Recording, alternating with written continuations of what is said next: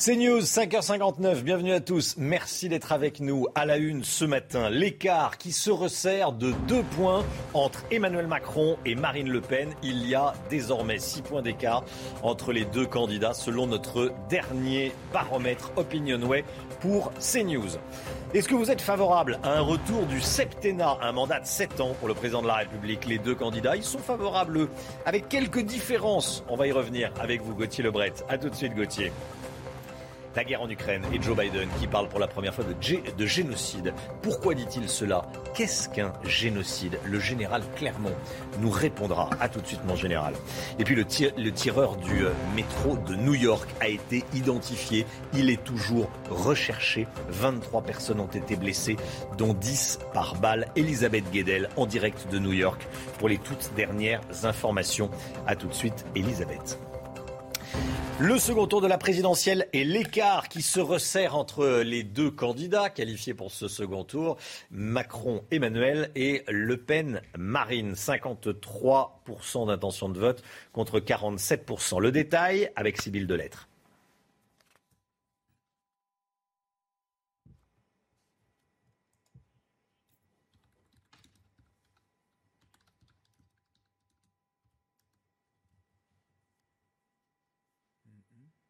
Alors, il y a un petit.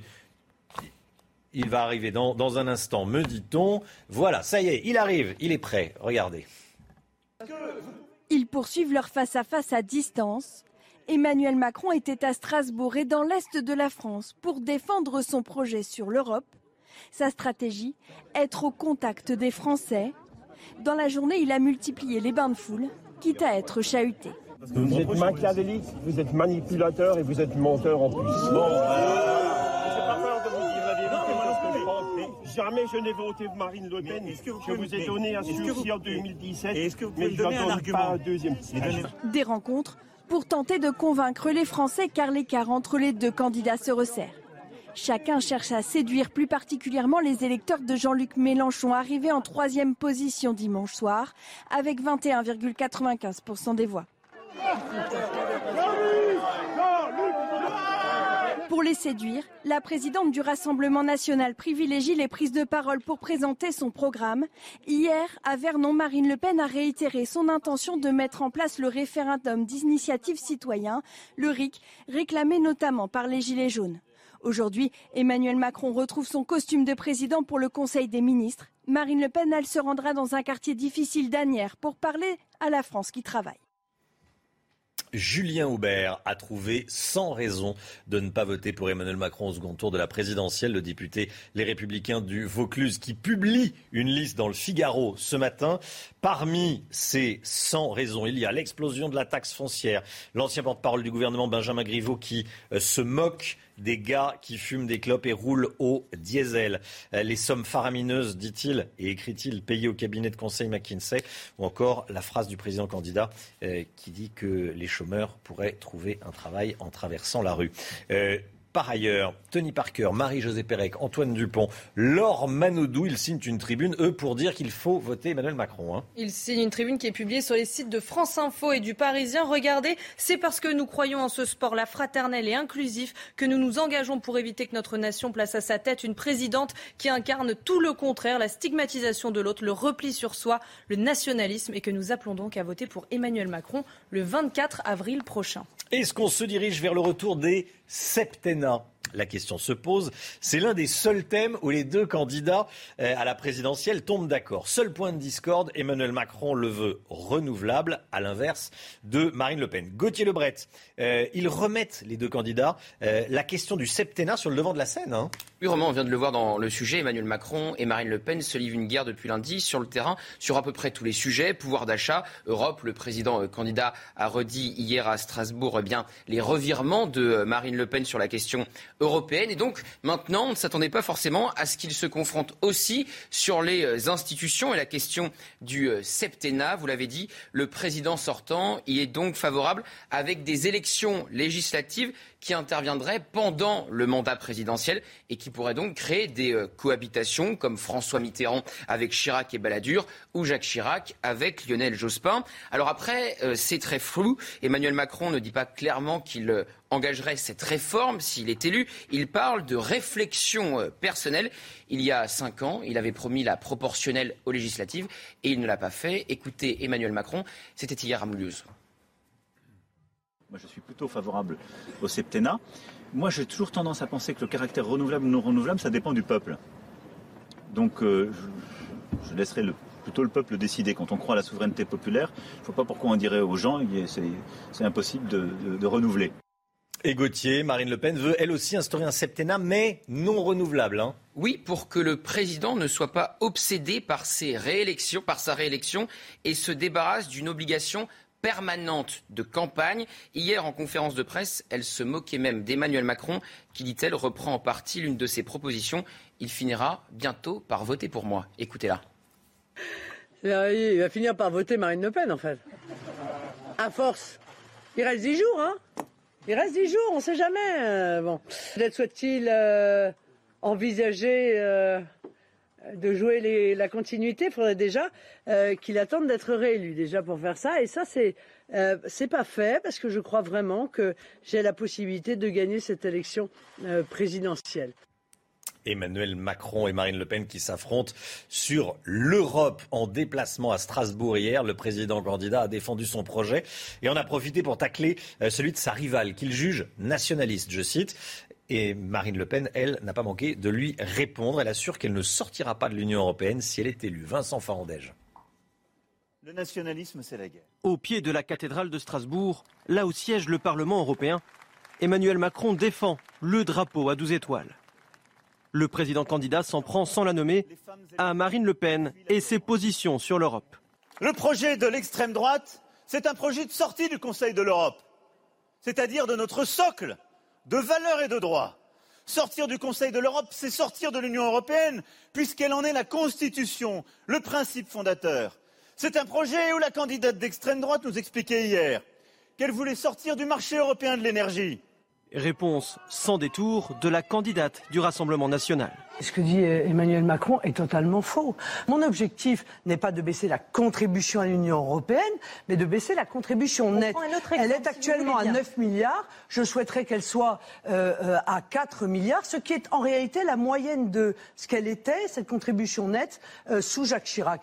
Marine Le Pen affirme par ailleurs qu'elle ne sortira pas de l'Union européenne, même si aucun accord n'est trouvé avec les 27 quant à la maîtrise des frontières.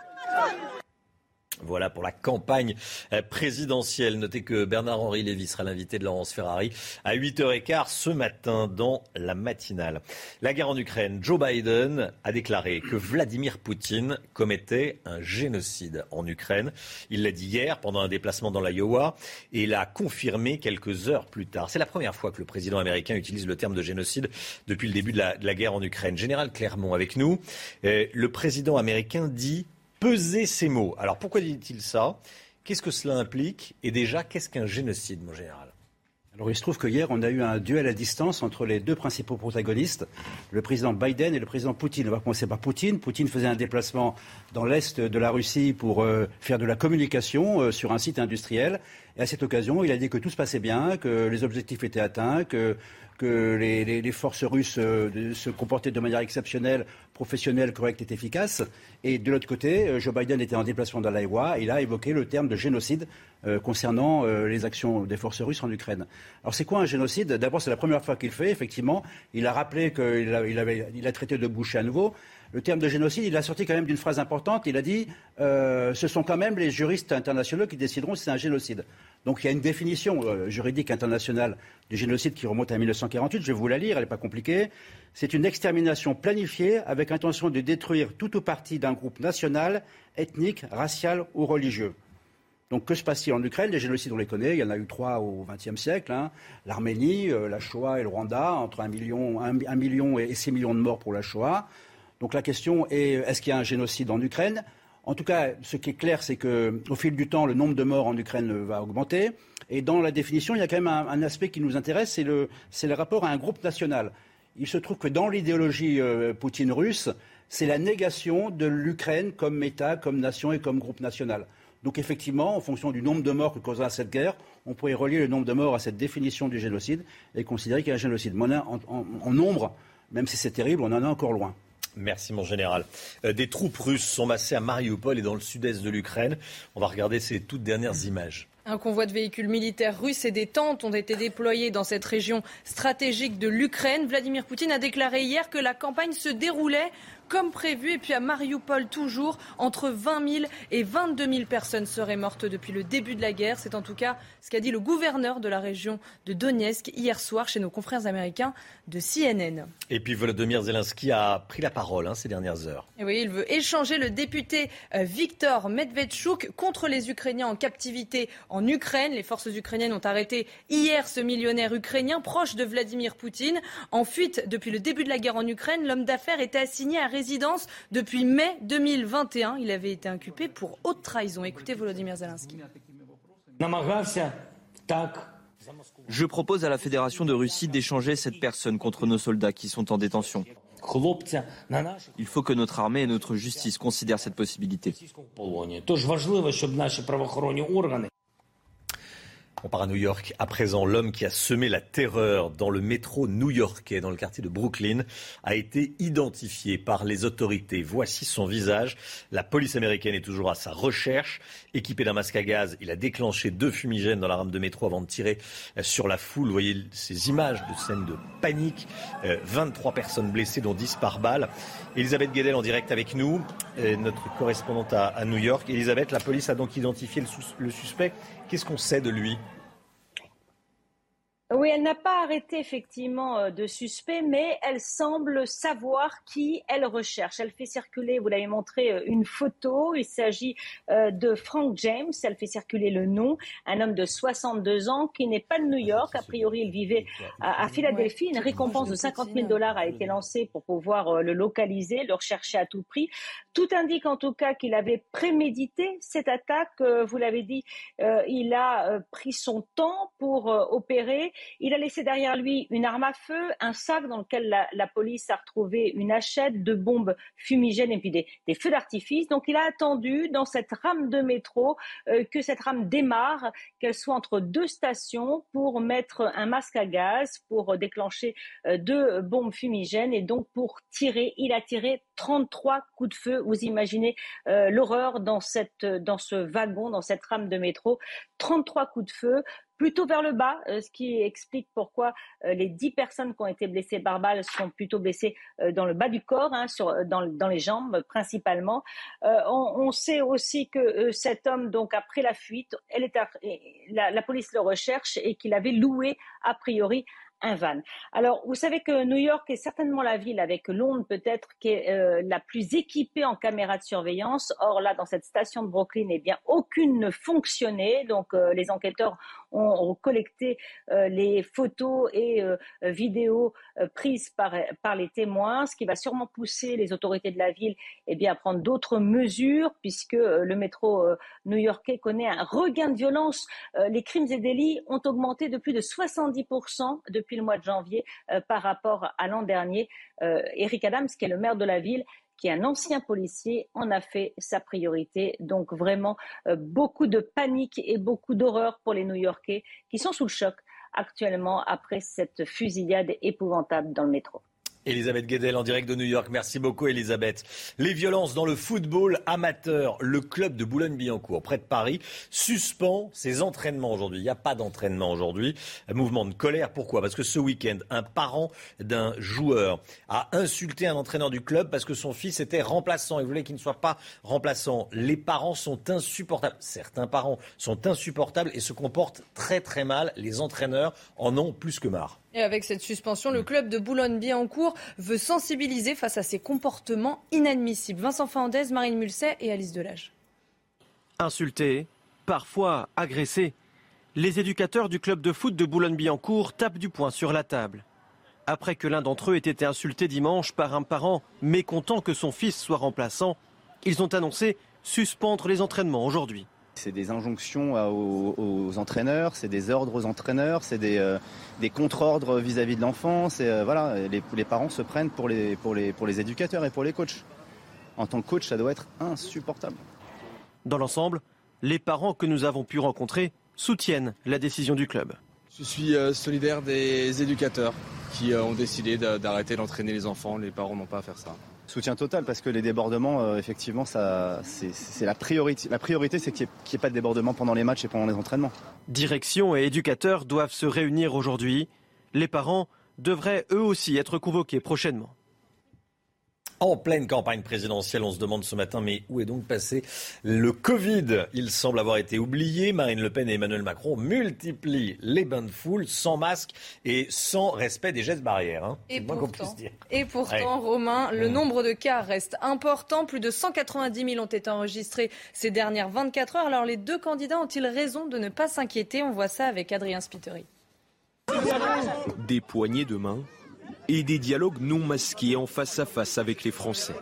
Voilà 4 ans que j'attends ma nomination. Emmanuel Macron et Marine Le Pen mettent de côté les gestes barrières dans cette campagne de l'entre-deux tours. Pour cet infectiologue, les candidats prennent des risques. Quand je vois les rassemblements et, les personnages très très proches, alors c'est souvent à l'extérieur, c'est vrai, mais euh, si c'est pas ventilé, si c'est très très près, euh, il peut y avoir une aérosolisation, il peut y avoir des contaminations. Donc je les trouve peu prudents une campagne parenthèse, puisque le gouvernement autorise même à aller voter positif au Covid-19.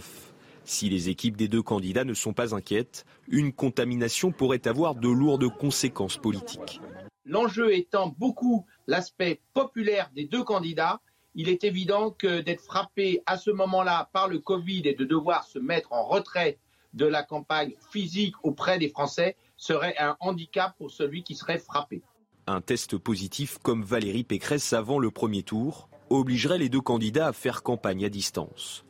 Une solution dans ce cas Recourir à l'hologramme, comme Jean-Luc Mélenchon. Voilà, c'est pas impossible que dans les, semaines qui viennent, on, revienne au masque obligatoire et au pass sanitaire ou au pass vaccinal. Hein. Pour l'instant, c'est la campagne, donc tout le monde rase gratis, tout est formidable, mais l'épidémie est encore là. Euh, le septennat, on en parlait au début du, journal. Euh, les deux candidats sont pour le retour au septennat, avec un septennat non renouvelable pour Marine Le Pen. Je voulais qu'on vous pose la question. Qu'est-ce que vous en pensez? Vous êtes plutôt septennat ou quinquennat? Écoutez vos réponses. Bah, quinquennat, ça me paraît bien, euh, mais bon, parce que en fait, le septennat. Euh, Macron apparemment voudrait faire un double septennat. Donc on se trouve à 14 ans. Donc ça c'est pas possible. Non, je préfère un quinquennat. Pourquoi? Parce qu'on peut changer plus souvent. ça m'embête d'être d'accord avec Marine Le Pen, mais euh, pour le coup, là, je pencherais plutôt pour un seul septennat. Renouvelable, 14 ans, ça me semble long, surtout si on n'est pas d'accord avec les idées qui sont en place. Voilà, septennat, quinquennat, vous nous dites ce que vous en pensez. 6h16, c'est l'heure du point info. Tout de suite, Chanel Housteau. Le second tour de la présidentielle et, l'écart qui se resserre de deux points entre les deux candidats. C'est le résultat de notre dernier baromètre Opinionway pour CNews. Emmanuel Macron perd un point, Marine Le Pen en gagne un. Le président candidat est à 53%, Marine Le Pen 47%. Joe Biden persiste et signe. Il accuse Vladimir Poutine de commettre un génocide en Ukraine. Il l'a dit une première fois, il a confirmé quelques heures plus tard. C'est la première fois que le président américain utilise le terme de génocide depuis le début de l'invasion russe. 24 milliards d'euros, c'est le montant des biens russes saisis par la France depuis le début de la guerre en Ukraine. Un nouveau bilan a été publié par le ministère de l'économie. Parmi les biens saisis, 33 biens immobiliers, 4 cargos, 4 yachts et 6 hélicoptères.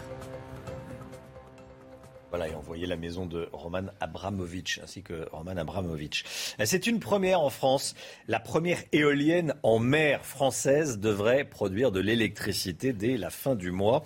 En tout, ce sont 80 éoliennes qui vont être installées dans le parc de Saint-Nazaire, en Loire-Atlantique. 20% des besoins en électricité du département vont y être produits. Reportage signé Jean-Michel Decaze.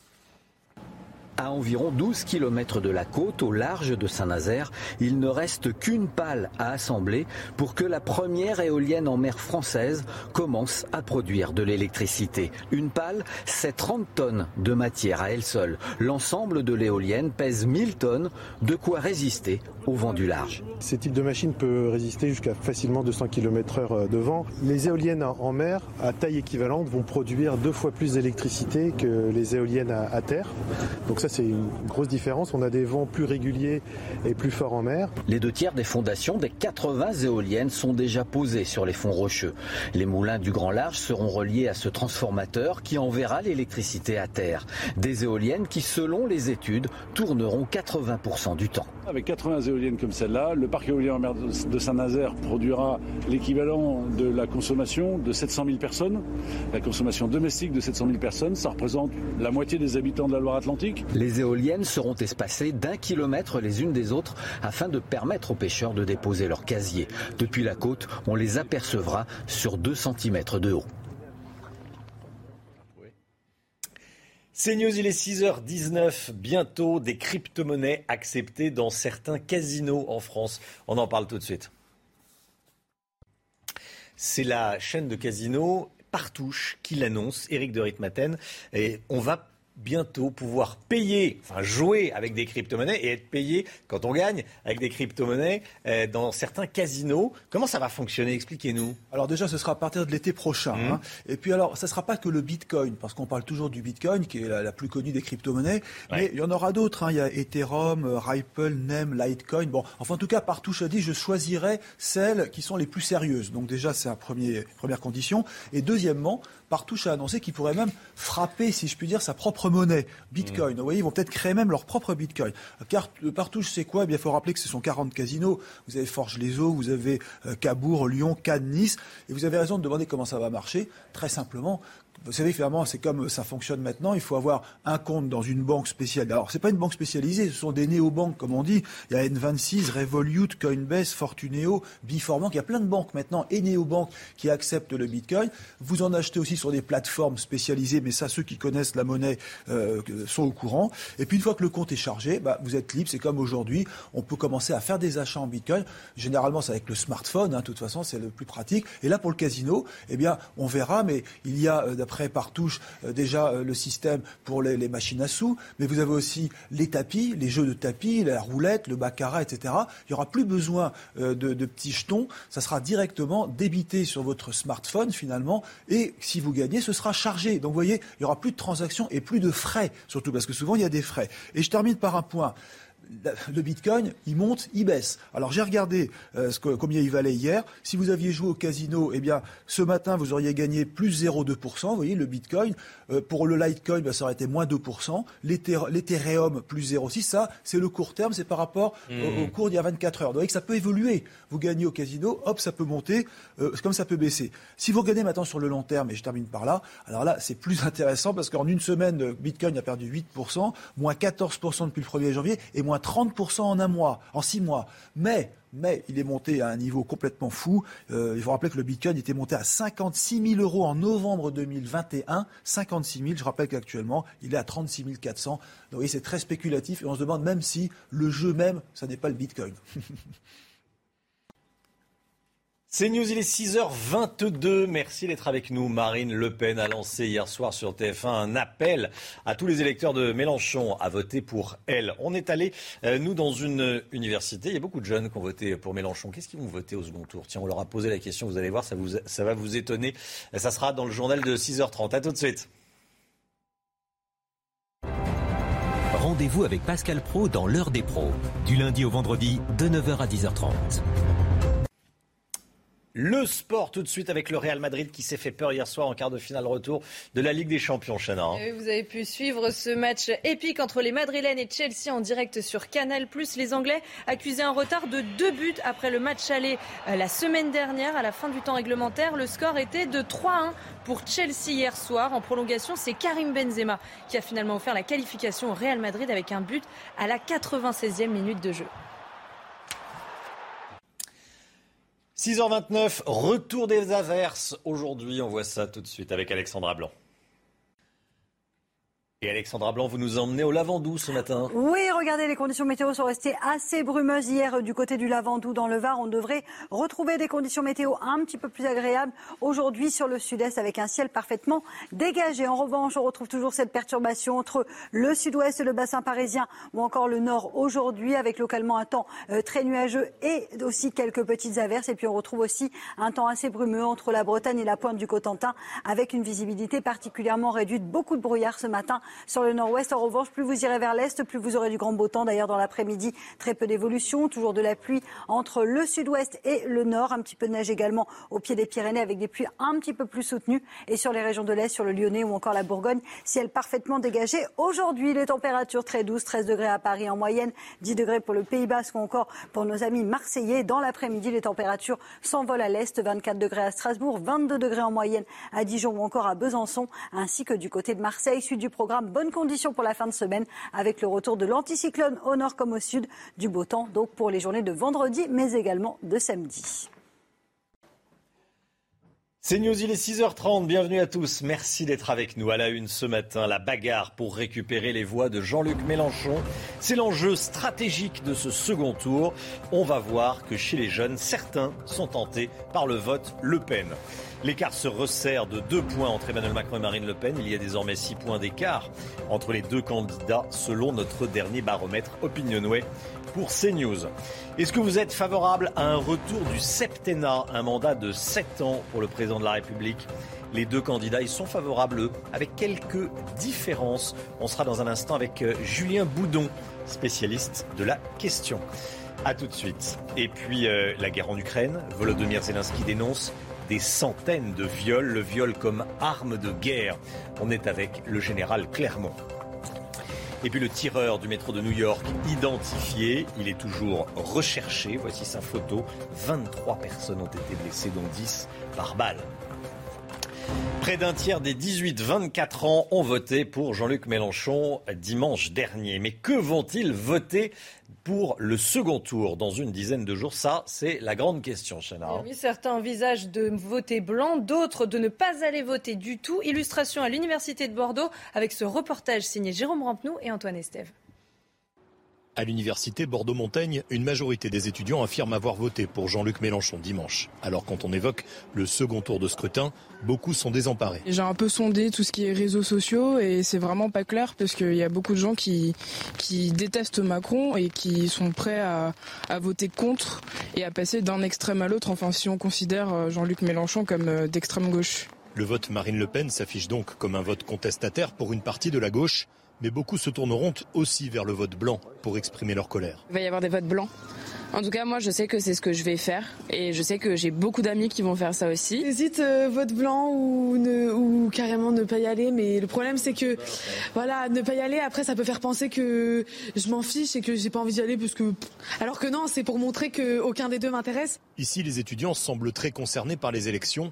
Les professeurs entendent parler politique toute la journée. Ils savent plus euh, quoi voter ils n'ont plus confiance. Et ils se trouvent avec deux personnages euh, qu'ils n'aiment pas du tout. Quoi. donc ils ne savent pas quoi faire. Soit par morale, ils vont aller voter pour bloquer Le Pen, soit ils vont rien faire. Quoi. La jeunesse insoumise est très indécise. Vote blanc ou vote pour Marine Le Pen?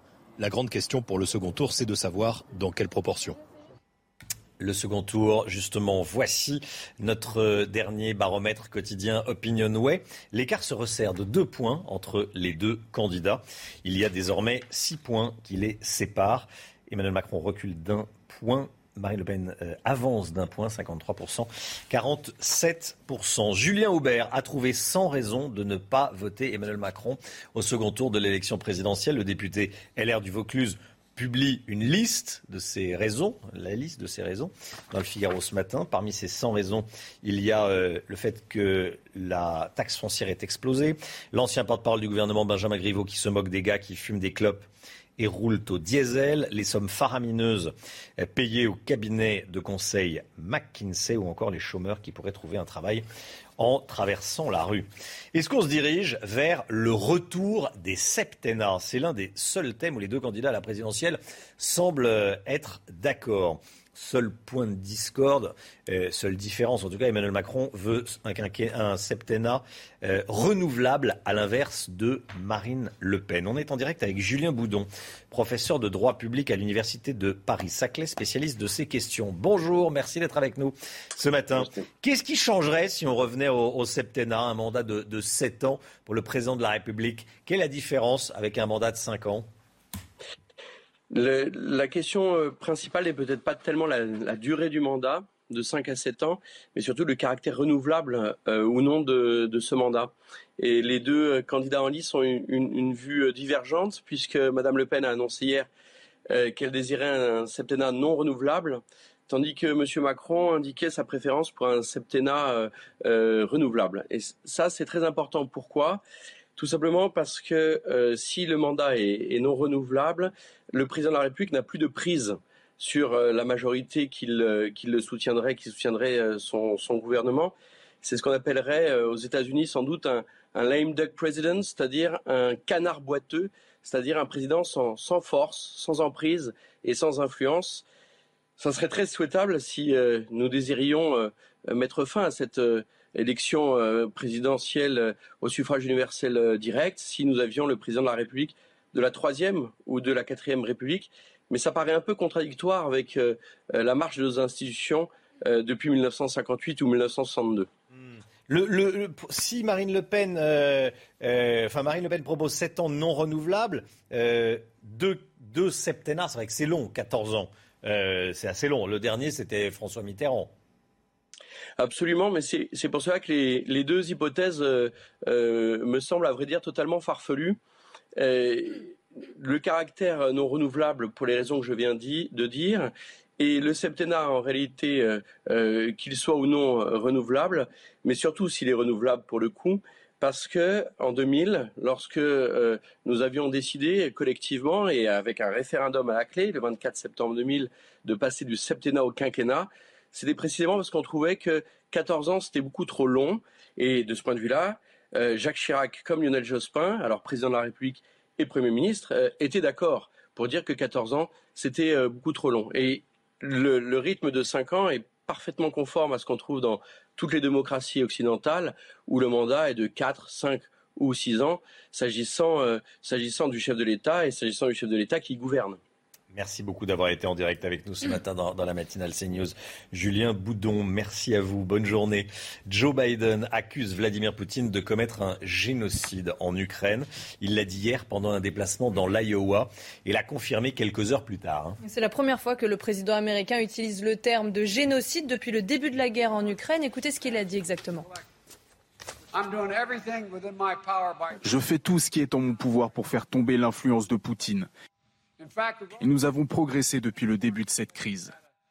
Ni le budget de nos familles, ni notre capacité à faire le plein ne doivent dépendre du fait qu'un dictateur déclare une guerre et commette un génocide à l'autre bout du monde. Volodymyr Zelensky dénonce, lui, des centaines de viols commis dans les zones occupées par l'armée russe. Parmi les victimes, il y aurait des jeunes filles mineures et des enfants. C'est ce que dit le président ukrainien. Il a pris la parole ces dernières heures. Il était devant le, le Parlement lituanien en visioconférence. Des centaines de cas de viols ont été recensés, dont des filles mineures, de très jeunes enfants et même un bébé. C'est juste effrayant d'en parler maintenant. Général Clermont, euh, avec nous, mon général, le viol peut être utilisé comme une arme de guerre dans les conflits? Euh, le, viol, c'est même, euh, même l'arme de guerre de la guerre du XXIe siècle. Il y a évidemment des exactions en Ukraine de toutes sortes, des, massacres, des exécutions, des tortures, des viols, y compris des viols d'enfants. Le viol d'enfants, il était, il était documenté. C'est un soldat russe visiblement pédophile qui a mis une vidéo en ligne et qui a été arrêté par la, par la police russe en Russie. Euh, alors pourquoi c'est une arme de guerre? C'est une arme de guerre parce que depuis le début du XXe siècle, on est passé dans l'époque des grandes batailles.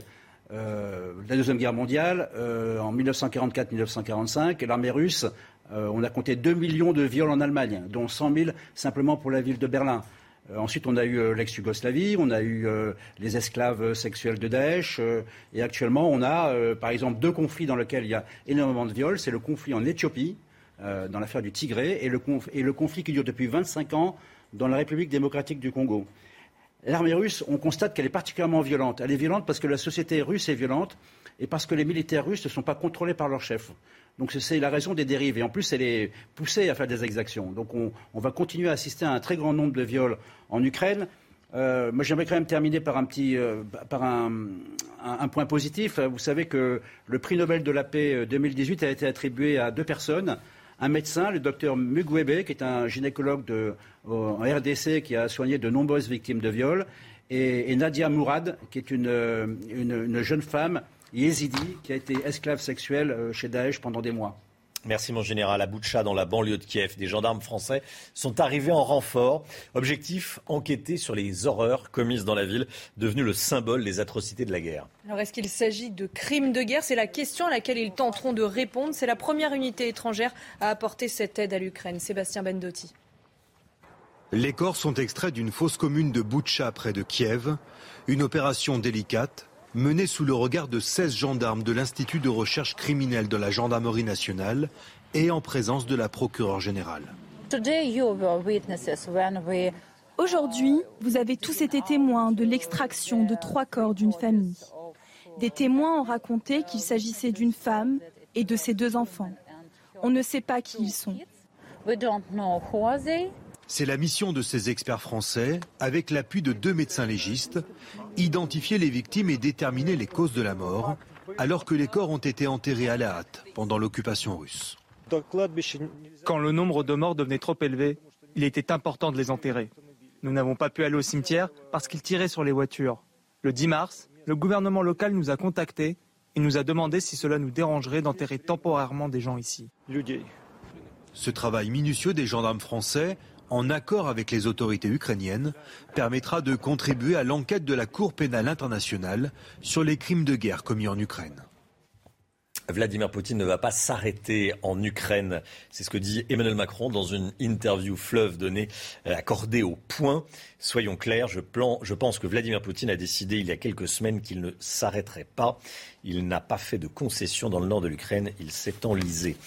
Près de 24 milliards de biens russes ont été saisis par la France depuis le début de la guerre, Chana. Un nouveau bilan a été publié hier par le ministère français de l'économie. Alors parmi les biens saisis, on retrouve 33 biens immobiliers, 4 cargos, 4 yachts ou encore 6 hélicoptères. À noter qu'une dizaine de propriétés de l'oligarque russe Roman Abramovitch ont également été confisquées. Regardez cette euh, photo. Il s'agit de l'homme qui a semé la terreur hier dans le métro new-yorkais, dans le quartier de Brooklyn. Il a été donc identifié par les autorités. Il est toujours en fuite.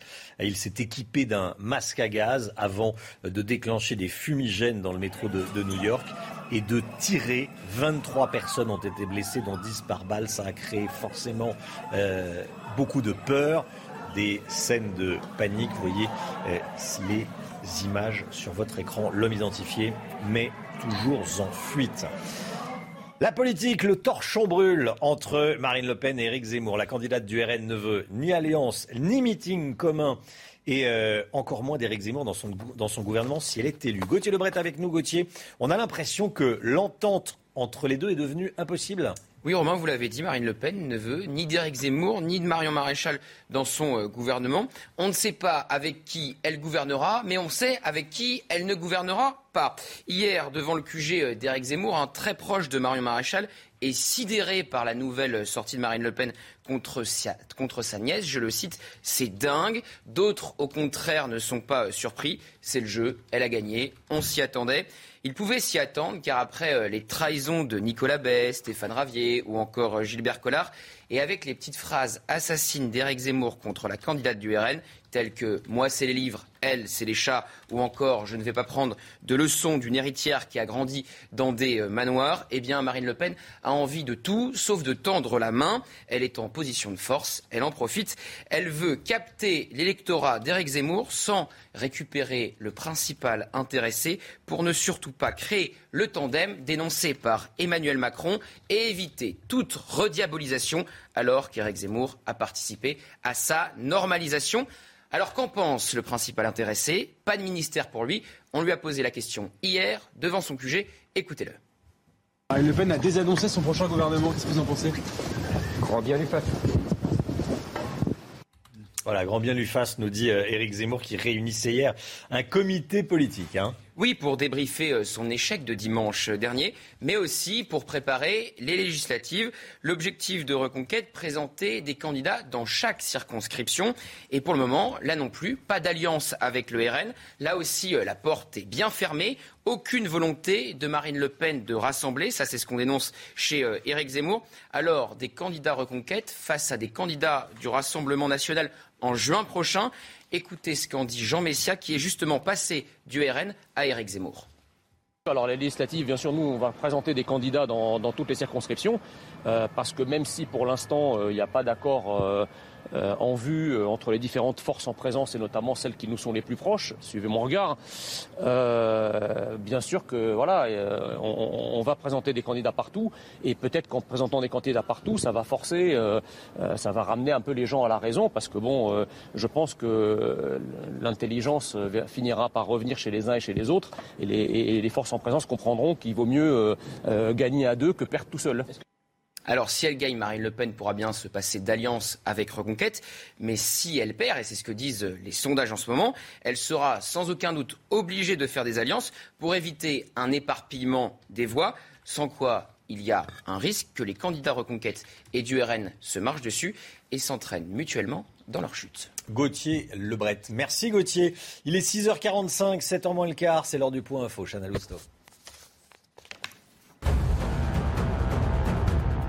Le second tour de la présidentielle et l'écart qui se resserre de deux points entre les deux candidats. C'est le résultat de notre dernier baromètre Opinion Web pour CNews. Emmanuel Macron perd un point, Marine Le Pen en gagne un. Le président candidat est à 53%, Marine Le Pen 47%. Joe Biden persiste et signe. Il accuse Vladimir Poutine de commettre un génocide en Ukraine. Il l'a dit une première fois. Il a confirmé quelques heures plus tard. C'est la première fois que le président américain utilise le terme de génocide depuis le début de l'invasion russe. L'homme qui a semé la terreur dans le métro new-yorkais a été identifié par les autorités. La police américaine est toujours à sa recherche. L'individu avait déclenché deux fumigènes dans la rame de métro avant de tirer sur la foule, faisant 23 blessés, dont 10 par balle une première mondiale que je voulais vous raconter ce matin. la police a arrêté ou tenté d'arrêter pour la première fois une voiture sans chauffeur. Ça s'est passé à San Francisco, Chana. Hein. Une voiture sans chauffeur, une voiture qui circulait de nuit, phare éteint. Forcément, la police a cherché à l'arrêter. Euh, mais il n'y avait pas de chauffeur. Eh Problème. parce qu'au moment du contrôle, rien d'anormal. Ils veulent juste arrêter cette voiture qui a ses phares éteints. Mais au moment du contrôle, surprise, ni chauffeur, ni passager à l'intérieur du véhicule. Il s'agissait, vous l'avez dit, d'une voiture autonome de la société Cruise. Et la scène a été filmée, vous le voyez. ils l'ont laissé repartir. Comment on fait pour arrêter une voiture sans chauffeur? On tire dans les pneus, je ne sais pas. Bon, et voilà, la voiture est repartie tranquillement. Comme, mais elle s'est arrêtée. Hein. Mais elle s'est arrêtée. elle, s'arrête au contrôle de police, la voiture sans chauffeur. 6h47, euh, le sport tout de suite. Le Real Madrid s'est fait peur hier soir en quart de finale de la Ligue des Champions. Quart de finale retour, vous avez pu vivre, ce match épique entre les Madrilènes et Chelsea en direct sur Canal+, bien sûr. les Anglais accusaient un retard de deux buts après le match aller la semaine dernière. À la fin du temps réglementaire, le score était de 3-1 pour Chelsea hier soir. En prolongation, c'est Karim Benzema qui a offert la qualification au Real Madrid avec un but à la 96e minute de jeu. Et puis toujours en football, l'équipe de France féminine s'est qualifiée hier pour la Coupe du Monde 2023. Les Bleus ont battu la Slovénie 1-0 après un match difficile. C'est le huitième succès pour les joueuses de Corinne Diacre en huit matchs. Euh, prochaine compétition majeure pour les Bleus, l'Euro, dans trois mois. Et puis en tennis, retour à la compétition compliquée hein, pour Djoko. Novak Djokovic, numéro un mondial, qui a été éliminé hier dès le premier tour du tournoi de Monte-Carlo. Ah oui, le Serbe avait manqué plusieurs événements importants en raison de son refus de se faire vacciner. Objectif donc pour Novak Djokovic, être à son meilleur niveau pour Roland Garros dans un peu plus d'un mois.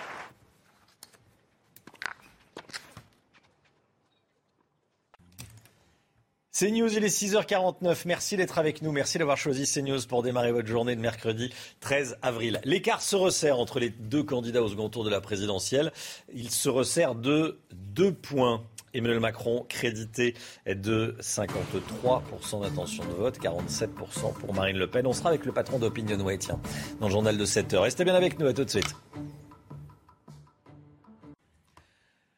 6h56, le temps avec vous Alexandra Blanc, c'est le retour des averses aujourd'hui Alexandra. Hein. Oui, petite dégradation avec une perturbation qui va traverser le pays d'ouest en est avec toujours un temps mitigé, notamment euh, près des côtes de la Manche. C'était gris hier, on va conserver des conditions météo assez maussades avant le retour du grand beau temps euh, prévu à partir de demain. On va le voir dans un instant. Alors au programme ce matin, cette nouvelle perturbation que l'on retrouve entre les Pyrénées, le bassin parisien ou encore le nord avec au programme un temps bien bien nuageux et localement euh, quelques averses. Il pleut par par exemple entre le bassin parisien et le sud-ouest actuellement. Un petit peu de neige également en montagne. Et puis si vous êtes en Bretagne, attention, si vous prenez la route, visibilité particulièrement réduite. On a beaucoup de brouillard, beaucoup d'humidité dans les basses couches et donc visibilité réduite entre la Bretagne et la pointe du Cotentin. Dans l'après-midi, c'est bien simple. Plus vous irez vers l'est, plus vous aurez du grand beau temps. Si vous êtes du côté de la Bourgogne, du Lyonnais ou encore du côté de la Lorraine et de l'Alsace, et eh bien là, ciel parfaitement dégagé. En revanche, la perturbation va toujours onduler entre le sud-ouest et les Ardennes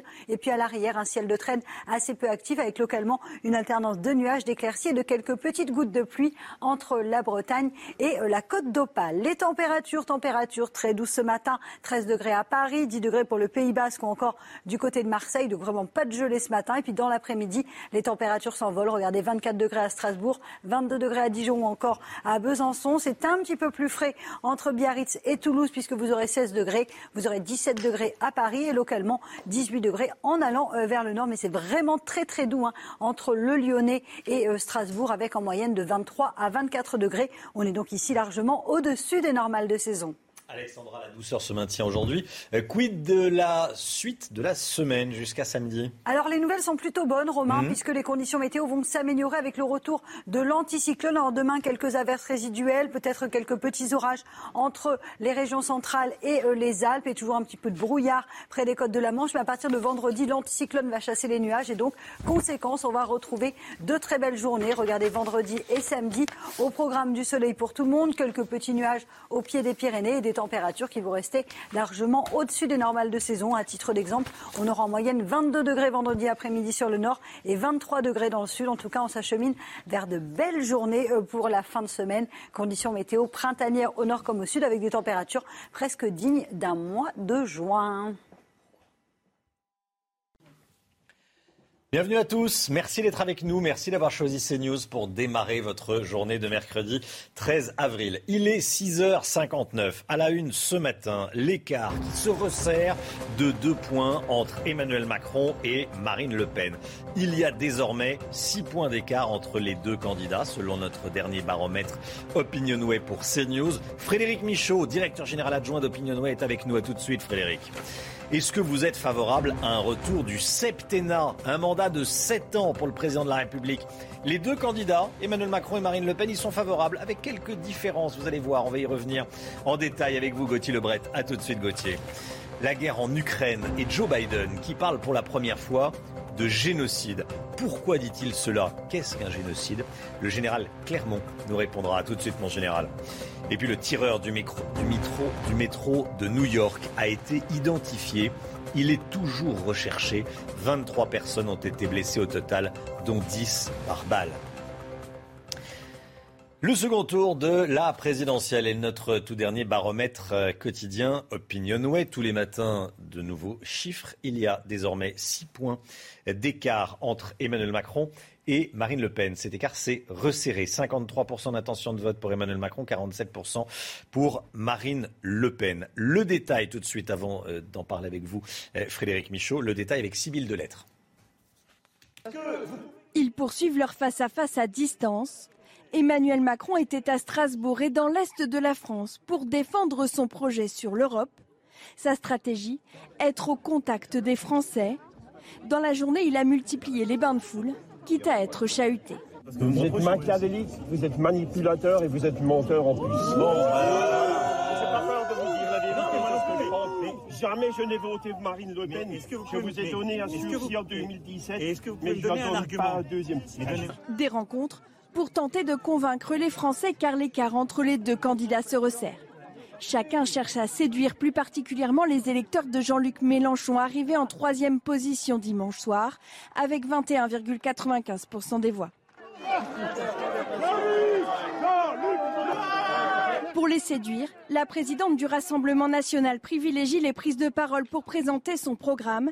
Hier, à Vernon, Marine Le Pen a réitéré son intention de mettre en place le référendum d'initiative citoyen, le RIC, réclamé notamment par les Gilets jaunes. Aujourd'hui, Emmanuel Macron retrouve son costume de président pour le Conseil des ministres. Marine Le Pen, elle se rendra dans un quartier difficile d'Anières pour parler à la France qui travaille. Frédéric Michaud, directeur général adjoint d'Opinionway. Bonjour Frédéric. L'écart se resserre donc en 24 heures entre les deux candidats. Déjà, comment ça s'explique? Comment est-ce que vous l'expliquez? Alors c'est vrai, l'écart qui est mesuré aujourd'hui, hein, 53-47, c'est l'écart le, plus faible.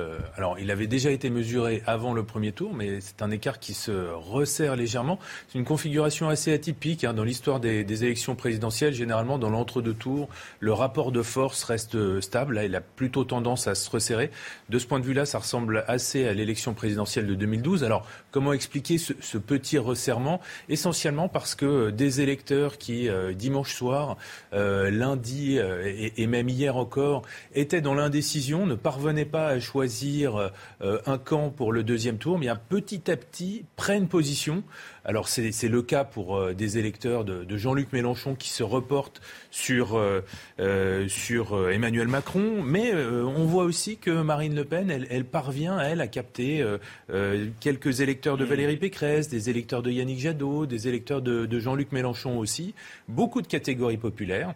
Et ça, ça provoque ce, resserrement. Il faudra voir dans les jours qui viennent si euh, il se maintient ou si, au contraire, on, observe à nouveau une convergence des résultats des deux candidats. Quand vous regardez vos chiffres, est-ce que euh, tous les électeurs de Jean-Luc Mélenchon ont choisi ou pas? Non, non, non. Euh, vous vous souvenez que dimanche soir, c'était la moitié. Le gros gâteau, hein, les électeurs de Exactement. Mélenchon, 22%. Hein. La grosse réserve de voix se, hmm. trouve ici. Hein. Dimanche soir, 52% des électeurs ne choisissaient pas entre Emmanuel Macron et Marine Le Pen, euh, on est tombé à 30%. Euh, Donc vous voyez, il y a, il y a 20% des électeurs de Jean-Luc Mélenchon qui se sont décidés. Alors une, quinzaine de, de, de pourcents d'entre eux se sont reportés sur, sur Emmanuel Macron, mais Marine Le Pen a progressé de 21 à 27%. Quelle est la marge d'erreur Aujourd'hui, il y a 53% pour Emmanuel Macron, 47% d'intention de vote pour Marine Le Pen. Quelle est la marge d'erreur Alors là, nous entrons dans la marge d'erreur. Hein. donc nous hmm. sommes aux, limites statistiques. Euh, d'un point de vue euh, statistique, il, devient euh, très difficile d'identifier clairement le vainqueur de ce second tour. Est-ce que, comme lors d'une campagne de premier tour, on regarde également les, dynamiques alors effectivement, hein, c'est ce hmm. qu'on regarde beaucoup, c'est les, les, recompositions d'électorat, les reports, comment vote euh, au second tour ceux qui ont voté de telle ou telle façon euh, au, premier tour. Et puis on regarde les dynamiques. Et de ce point de vue-là, le fait d'avoir le week-end de Pâques, c'est-à-dire un week-end long, qui est un temps de retrait, ça favorise la réflexion et peut-être que ça pourrait avoir une incidence sur le choix des électeurs. C'est le week-end prochain, le week-end de Pâques. Merci beaucoup, euh, Frédéric Michaud. Julien Aubert a trouvé 100 raisons de ne pas voter euh, pour Emmanuel Macron au second tour de la présidentielle. Le député LR du Vaucluse publie une liste dans le Figaro ce matin. Parmi ces 100 raisons, euh, Griveaux, l'ancien porte-parole du gouvernement, qui se moque des gars qui fument des clopes et roulent au diesel. Il y a l'explosion de la taxe foncière, les sommes faramineuses payées à McKinsey ou encore les chômeurs qui pourraient trouver un travail en traversant la rue. Il va voter blanc, Julien Aubert. Et puis, euh, dans l'autre camp, j'allais dire, Tony Parker, Marie-Josée Pérec, Antoine Dupont, Laure Manodou, des sportifs, eux, appellent à voter Macron. Hein. Et oui, ils appellent à faire barrage à l'extrême droite. Ils signent une tribune publiée sur les sites de France Info et du Parisien. Ils disent, regardez, c'est parce que nous croyons en ce sport-là fraternel et inclusif que nous nous engageons pour éviter que notre nation place à sa tête une présidente qui incarne tout le contraire, la stigmatisation de l'autre, le repli sur soi, le nationalisme et que nous appelons donc à voter pour Emmanuel Macron le 24 avril prochain. Est-ce qu'on se dirige vers le retour du septennat? C'est l'un des seuls thèmes où les deux candidats à la présidentielle sont d'accord. Hein. il y a un petit point de discorde quand même. Mmh. Emmanuel Macron le veut renouvelable à l'inverse de Marine Le Pen. Alors vous, qu'en pensez-vous? Est-ce que vous êtes plutôt septennat ou quinquennat? On vous a posé la question. Bah, euh, quinquennat, ça me paraît bien, euh, mais bon, euh, parce que en fait, le septennat, Macron apparemment voudrait faire un double septennat, donc on se trouve à 14 ans. Quoi. Donc ça, c'est pas possible. Non, je préfère un quinquennat. Pourquoi? Parce qu'on peut changer plus souvent. ça m'embête d'être d'accord avec Marine Le Pen, mais euh, pour le coup, là, euh, je pencherais plutôt pour un seul septennat. Renouvelable, 14 ans, ça me semble long, surtout si on n'est pas d'accord avec les idées qui sont en place. Donc voilà ce que pensent les Français, enfin en tout cas ceux qu'on a interrogés. Gauthier Lebret avec nous. Les deux candidats euh, remettent la question du septennat sur le devant de la scène. Hein. Oui, le professeur en droit public que vous aviez tout à l'heure, Romain, disait que c'était complètement euh, farfelu. C'est vrai qu'on ne s'attendait pas forcément à ce qu'ils s'affrontent aussi sur les institutions. Ils s'affrontent beaucoup sur le pouvoir d'achat et l'Europe euh, depuis lundi. Le président sortant est donc favorable à ce septennat avec des élections législatives qui interviendraient pendant le mandat euh, présidentiel et qui pourrait donc créer euh, des cohabitations comme François Mitterrand avec euh, Chirac et Balladur ou Jacques Chirac avec Lionel Jospin. Alors après, c'est très flou. Emmanuel Macron ne dit pas clairement qu'il engagerait cette réforme s'il est élu. Il parle de réflexion personnelle. Il y a cinq ans, il avait promis la proportionnelle législative et il ne l'a pas fait. Écoutez le président candidat, c'était hier à Mulhouse. Moi, je suis plutôt favorable au septennat. Moi, j'ai toujours tendance à penser que le caractère renouvelable ou non renouvelable, ça dépend du peuple. Donc, euh, je, laisserai plutôt le peuple décider. Quand on croit à la souveraineté populaire, je ne vois pas pourquoi on dirait aux gens c'est impossible de, renouveler. Alors Marine Le Pen veut également instaurer un septennat, mais euh, subtilité, peut-être différence, petite différence avec le euh, président candidat, elle veut un septennat non renouvelable. Hein. Oui, pour que le président ne soit pas obsédé par sa réélection, c'est ce qu'elle explique, et se débarrasse d'une obligation permanente de campagne. Hier, en conférence de presse, elle se moquait même d'Emmanuel Macron qui, dit-elle, reprend en partie l'une de ses propositions. Il finira bientôt par voter pour moi. Écoutez-la. Il va finir par voter Marine Le Pen, en fait. À force. Il reste dix jours, hein Il reste dix jours, on ne sait jamais. Euh, bon. Peut-être souhaite-t-il euh, envisager... Euh, de jouer la continuité, il faudrait déjà euh, qu'il attende d'être réélu déjà pour faire ça. Et ça, c'est euh, c'est pas fait parce que je crois vraiment que j'ai la possibilité de gagner cette élection euh, présidentielle. Merci Gauthier. Les deux candidats d'accord donc sur le septennat. En revanche, ils s'affrontent sur l'Europe. En déplacement à Strasbourg hier, Emmanuel Macron a défendu son projet. On a profité pour tacler le projet de sa rivale qu'il juge nationaliste. Et la candidate du Rassemblement national n'a pas manqué de lui répondre. Elle assure qu'elle ne sortira pas de l'Union européenne si elle est élue. Vincent Fandège. Le nationalisme, c'est la guerre. Au pied de la cathédrale de Strasbourg, là où siège le Parlement européen, Emmanuel Macron défend le drapeau à 12 étoiles. Le président candidat s'en prend sans la nommer à Marine Le Pen et ses positions sur l'Europe.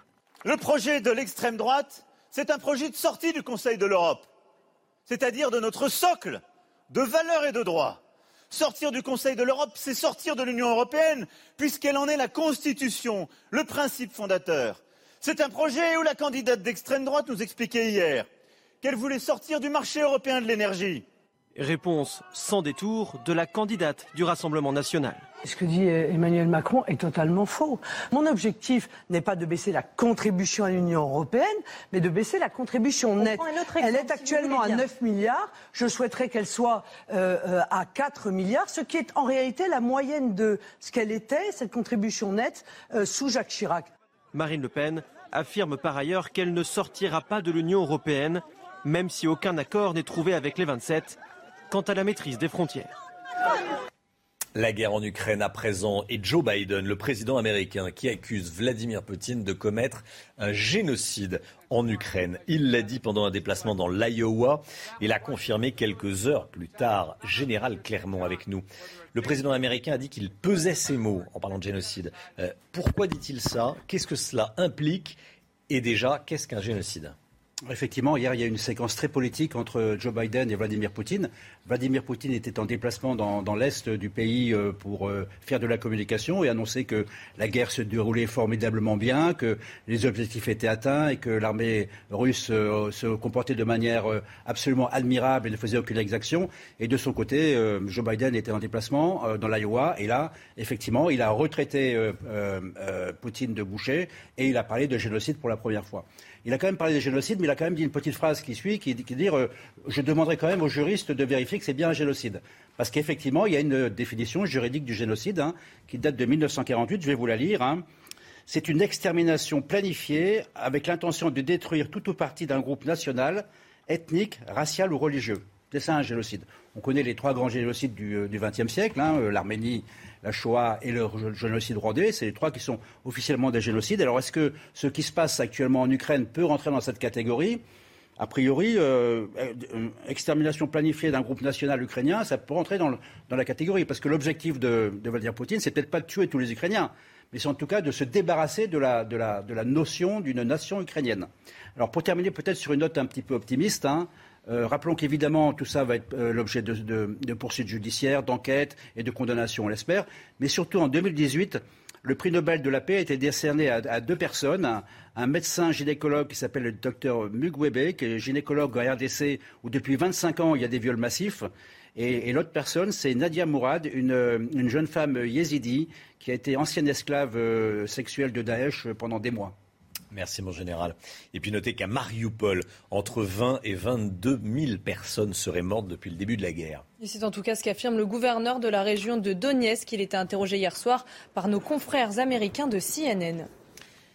L'homme qui a semé la terreur dans le métro new-yorkais, dans le quartier de Brooklyn, a été identifié par les autorités américaines, par la police américaine. Voici son visage. Il est toujours recherché. Il s'est équipé d'un masque à gaz avant de tirer euh, sur les passagers du métro. Il y a 23 blessés, dont 10 par balle. Il y a eu des scènes de chaos, des scènes de panique. Les gens avaient très peur, forcément. Ça ne pouvait pas être autrement. Les précisions, les informations d'Elisabeth Guedel à New York pour CNews.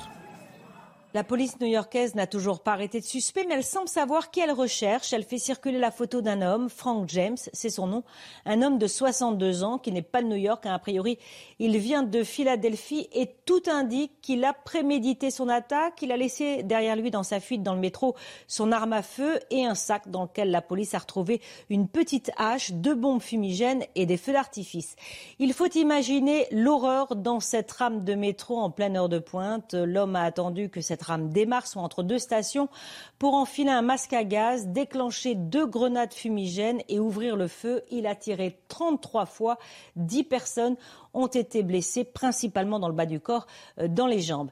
Il faut savoir que New York est certainement la ville la plus équipée en caméras de surveillance au monde. Or là, euh, ce mardi matin, dans cette station de Brooklyn, aucune ne fonctionnait, ce qui va euh, certainement inciter les autorités de la ville à investir davantage dans la sécurité du métro, qui connaît un bond des crimes et délits depuis le début de l'année, plus de 70% par rapport à l'an dernier.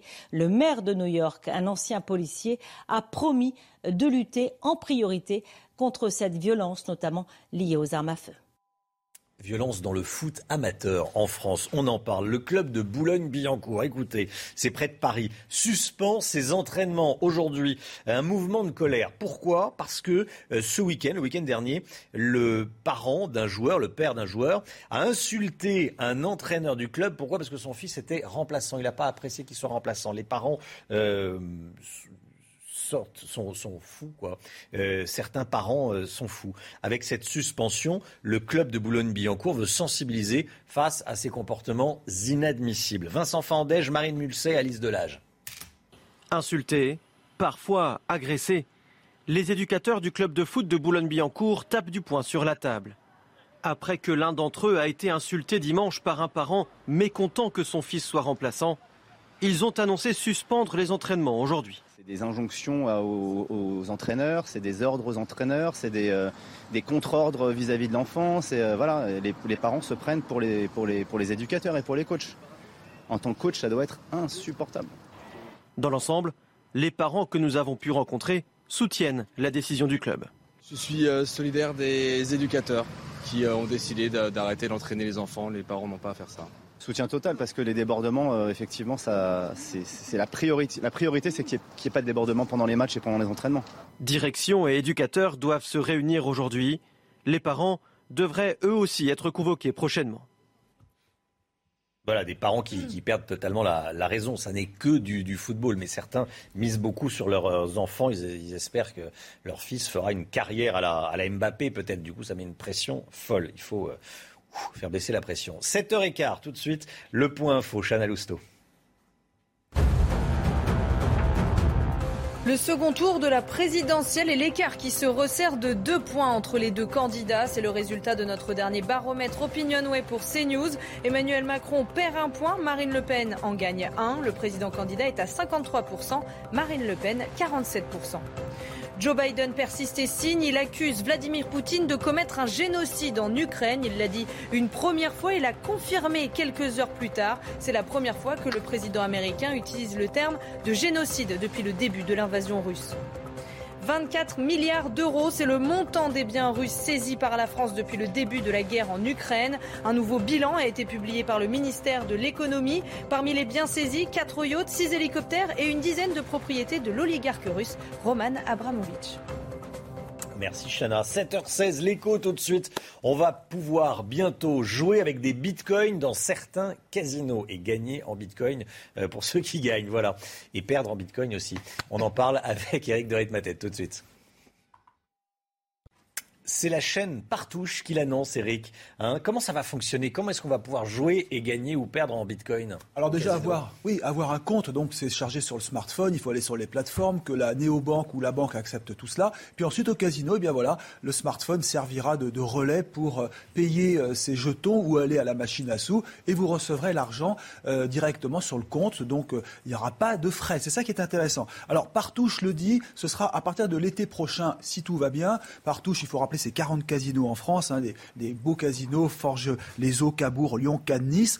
Ce qui est intéressant aussi, c'est que euh, le Bitcoin, il n'y aura pas que le Bitcoin, il y aura d'autres monnaies, d'ailleurs des crypto-monnaies, et là c'est euh, Partouche qui dira si elles sont solides ou non et qui acceptera ou non les autres euh, monnaies que nous connaissons. Moi, je peux les citer Ethereum, Ripple, NEM, Litecoin. Et partout, je pourrais même d'ailleurs frapper, si je puis dire, sa propre monnaie, sa propre crypto-monnaie.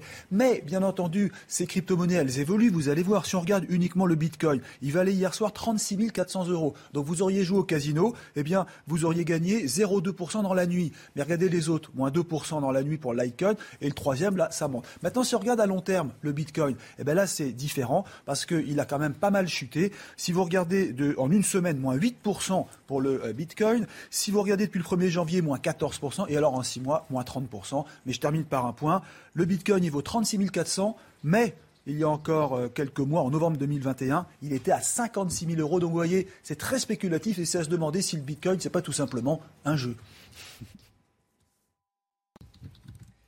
7h18, le sport, on va parler Ligue des Champions avec euh, le Real Madrid qui s'est fait peur hier soir. Le Real qui s'est donc fait peur hier soir en quart de finale retour de la Ligue des Champions, Chana. Hein. Et vous avez pu suivre ce match épique entre les Madrilènes et Chelsea en direct sur Canal Plus hier soir. Les Anglais accusaient un retard de deux buts après le match aller de la semaine dernière. À la fin du temps réglementaire, le score était de 3-1 pour Chelsea en prolongation. C'est Karim Benzema qui a finalement offert la qualification au Real Madrid avec un but à la 96e minute de jeu. Et puis toujours en football, l'équipe de France féminine s'est qualifiée hier pour la Coupe du Monde 2023. Les Bleus ont battu la Slovénie 1-0 après un match difficile. C'est le huitième succès pour les joueuses de Corinne Diacre en huit matchs. Prochaine compétition majeure pour les Bleus, l'Euro dans trois mois. CNews, il est 7h20. Merci d'avoir choisi CNews pour démarrer votre journée de mercredi 13 avril. Dès le début du journal de 7h30, vous verrez que certains mélanchonistes, ceux qui ont voté Mélenchon au premier tour de la présidentielle, hésitent Vote blanc, abstention, voire vote Le Pen. On est allé dans une faculté à Bordeaux où certains sont tentés, euh, sont tentés par le vote pour Marine Le Pen. C'est dans un instant. À tout de suite. Rendez-vous avec Pascal Pro dans l'heure des pros, du lundi au vendredi de 9h à 10h30. 7h26. Le temps avec vous, Alexandra Blanc, vous nous emmenez à la montagne. Oui, on prend la direction depuis Saint-Vincent avec des conditions météo qui sont restées assez mitigées hier. On a eu localement un temps assez brumeux. On va retrouver de bonnes conditions aujourd'hui avec le retour du soleil, mais pas partout, puisqu'une perturbation continue à onduler, notamment entre la Bretagne, le bassin parisien ou encore en redescendant euh, vers les Pyrénées, avec d'ailleurs un petit peu de neige à la montagne au-delà de 1800 mètres d'altitude, donc au pied des Pyrénées. Puis toujours donc cette perturbation entre le nord, le bassin parisien ou encore en allant vers le Pays Basque ainsi que sur le Roussillon. D'ailleurs, le vent d'autant a disparu aujourd'hui. Dans l'après-midi, toujours cette même perturbation, mais plus vous irez vers l'est, plus vous aurez du grand beau temps, notamment entre le Lyonnais, la Bourgogne, la Lorraine, l'Alsace, la région PACA ou encore la Corse avec un ciel parfaitement dégagé. Un petit peu de vent toujours entre le Cap Corse et euh, la Côte d'Azur. Et puis attention, pluie localement un petit peu plus soutenue au pied des Pyrénées. Puis à l'arrière de cette perturbation, retour de quelques trouées, retour de quelques éclaircies. Les températures, douceur ce matin, notamment euh, grâce aux nuages. On a du brouillard en Bretagne, donc c'est relativement doux ce matin. 6 degrés à Rennes ou encore 10 degrés pour le Pays Basque. Déjà 13 degrés à Paris, c'est d'ailleurs la maximale. Et dans l'après-midi, eh bien, les températures s'envolent, notamment du côté de l'Alsace. 24 degrés pour nos amis strasbourgeois, 22 degrés entre Dijon et Besançon, 23 degrés à Lyon, ainsi que du côté de Grenoble. C'est plutôt doux également sur la façade ouest avec 19 degrés à La Rochelle et en moyenne 20 degrés du côté de Rennes. La suite du programme, je sais que ça vous intéresse, et bien sachez que les conditions météo vont s'améliorer. Demain, quelques nuages, quelques orages également résiduels entre les Alpes et le Massif central. Un petit peu de brouillard près des côtes de la Manche avec toujours beaucoup d'humidité dans les basses couches avant une vraie amélioration vendredi et samedi. Deux journées placées sous le signe du soleil avec en prime de la grande douceur au nord comme au sud. CNews, bienvenue à tous. Merci d'être avec nous. Merci d'avoir choisi CNews pour démarrer votre journée. On est euh, le mercredi 13 avril, il est 7h29. À la une ce matin, la bagarre pour récupérer les voix de Jean-Luc Mélenchon. C'est l'enjeu stratégique de ce second tour. On va voir que chez les jeunes qui ont voté Mélenchon dimanche dernier, certains sont tentés par le vote Le Pen. L'écart se resserre de deux points entre Emmanuel Macron et Marine Le Pen. Il y a désormais six points d'écart entre les deux candidats selon notre dernier baromètre Opinionway pour CNews. Est-ce que vous êtes favorable à un retour du septennat, un mandat de sept ans pour le président de la République. Les deux candidats y sont favorables avec quelques différences la guerre en Ukraine et Volodymyr Zelensky qui dénonce des centaines de viols commis dans son pays. Le viol comme arme de guerre. On est avec vous, général Clermont. A tout de suite, mon général. Et puis le tireur du métro de New York, identifié. Il est toujours recherché, toujours en fuite. 23 personnes ont été blessées, dont 10 par balle. Près d'un tiers des 18-24 ans ont voté pour Jean-Luc Mélenchon dimanche dernier. Mais pour qui vont-ils voter au second tour? Ça, c'est la grande question, Chana. Et oui, certains envisagent de voter blanc, d'autres de ne pas aller voter du tout. Alors, illustration à l'Université de Bordeaux avec ce reportage signé Jérôme Rampenou et Antoine Estève. À l'université Bordeaux-Montaigne, une majorité des étudiants affirment avoir voté pour Jean-Luc Mélenchon dimanche. Alors quand on évoque le second tour de scrutin, beaucoup sont désemparés. J'ai un peu sondé tout ce qui est réseaux sociaux et c'est vraiment pas clair parce qu'il y a beaucoup de gens qui, qui détestent Macron et qui sont prêts à, à voter contre et à passer d'un extrême à l'autre, enfin si on considère euh, Jean-Luc Mélenchon comme euh, d'extrême gauche. Le vote Marine Le Pen s'affiche donc comme un vote contestataire pour une partie de la gauche mais beaucoup se tourneront aussi vers le vote blanc pour exprimer leur colère. Il va y avoir des votes blancs. En tout cas, moi, je sais que c'est ce que je vais faire et je sais que j'ai beaucoup d'amis qui vont faire ça aussi. J'hésite euh, vote blanc ou, ne, ou carrément ne pas y aller, mais le problème c'est que voilà, ne pas y aller. Après, ça peut faire penser que je m'en fiche et que j'ai pas envie d'y aller parce que alors que non, c'est pour montrer que aucun des deux m'intéresse. Ici, les étudiants semblent très concernés par les élections. Les professeurs entendent parler politique toute la journée. Ils savent plus euh, quoi voter ils n'ont plus confiance. Et ils se trouvent avec deux personnages euh, qu'ils n'aiment pas du tout. Quoi. donc ils ne savent pas quoi faire. Soit par morale, ils vont aller voter pour bloquer Le Pen, soit ils vont rien faire. La jeunesse insoumise est très indécise.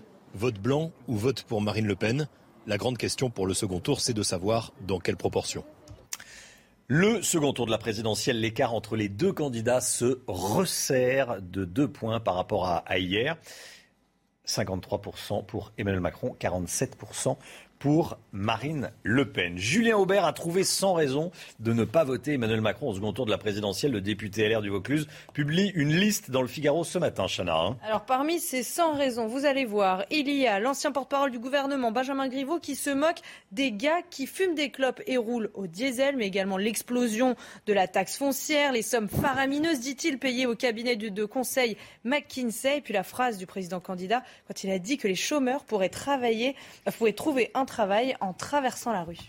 Chana.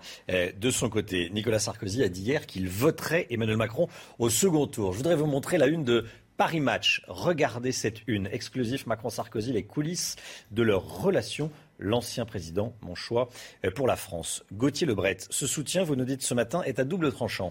Oui, avec la une de Paris Match, Romain, on comprend bien que le soutien de Nicolas Sarkozy n'est pas un vote par défaut pour Emmanuel Macron, mais bien de conviction dans la classe politique. Ils sont d'ailleurs très nombreux à être persuadés que l'ancien président a voté Emmanuel Macron dès le premier tour et désormais Nicolas Sarkozy presse sa famille politique de trouver un terrain d'entente avec le chef de l'État pour ne pas disparaître tout simplement, c'est-à-dire en ayant des ministres ou en trouvant des accords pour les législatives. C'était déjà le sens d'une tribune du député euh, LR Guillaume Larrivé il y a plusieurs semaines, mais cette ligne s'entrechoque avec celle de Julien Aubert que vous venez d'évoquer et de Laurent Vauquier persuadé que s'il y a une alliance, les républicains disparaîtront dilués dans le macronisme.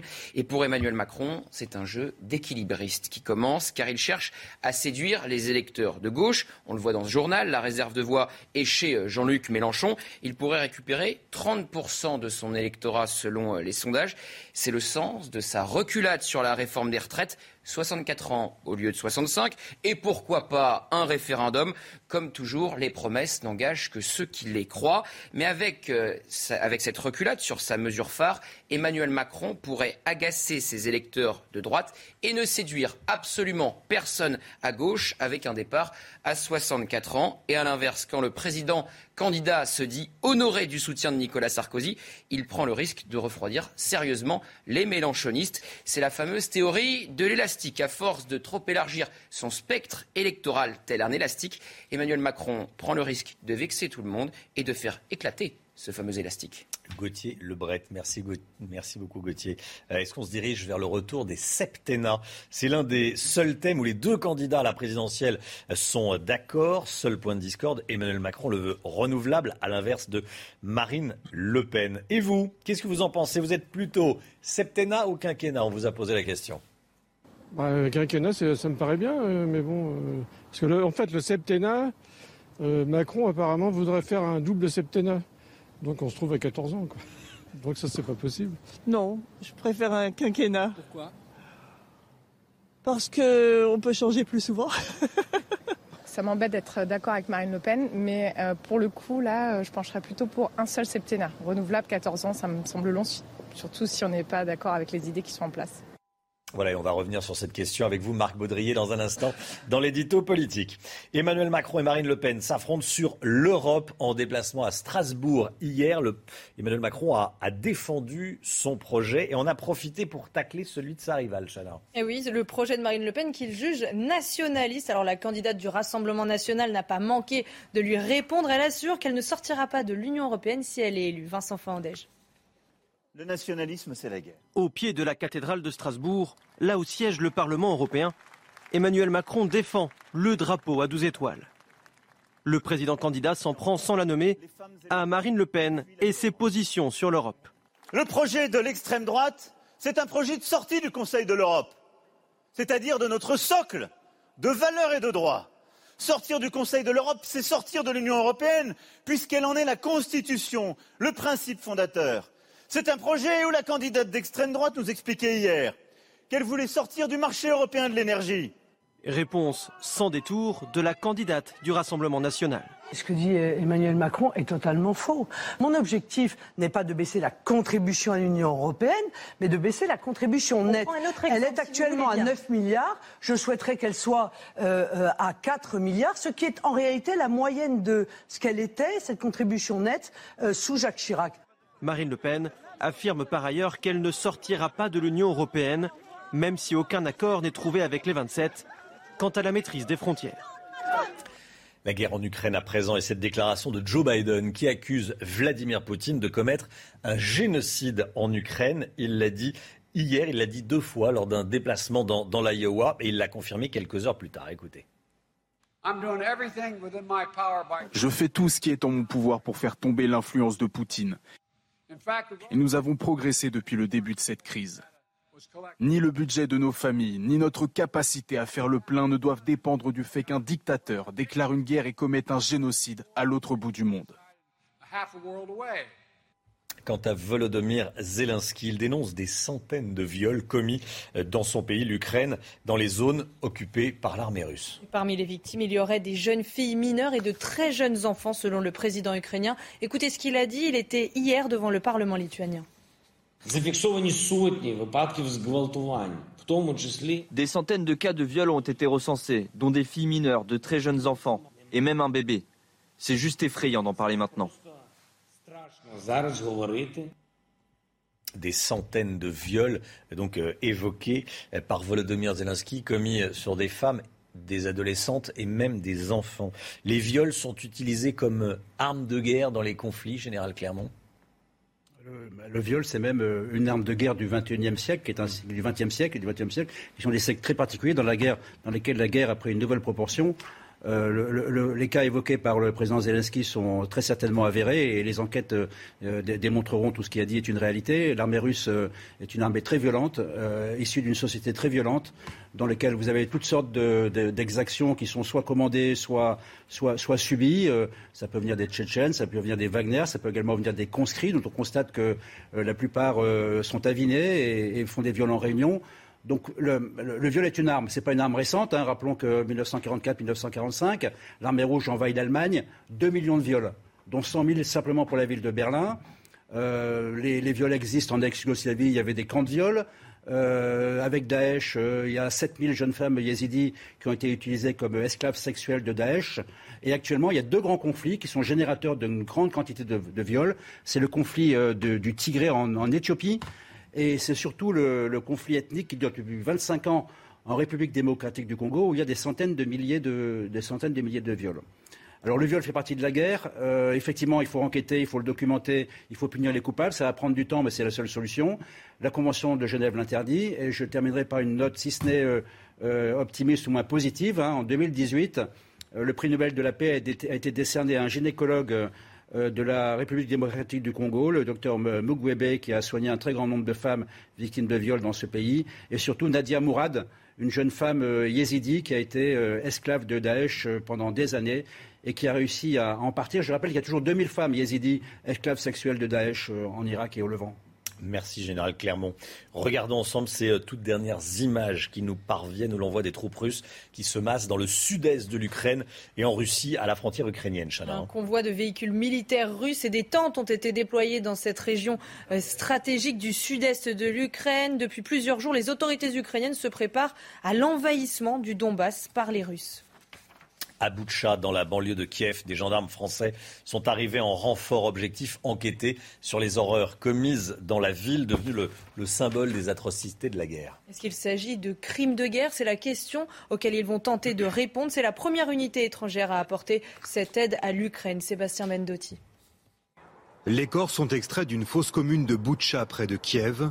Une opération délicate menée sous le regard de 16 gendarmes de l'Institut de recherche criminelle de la Gendarmerie nationale et en présence de la procureure générale. Aujourd'hui, vous avez tous été témoins de l'extraction de trois corps d'une famille.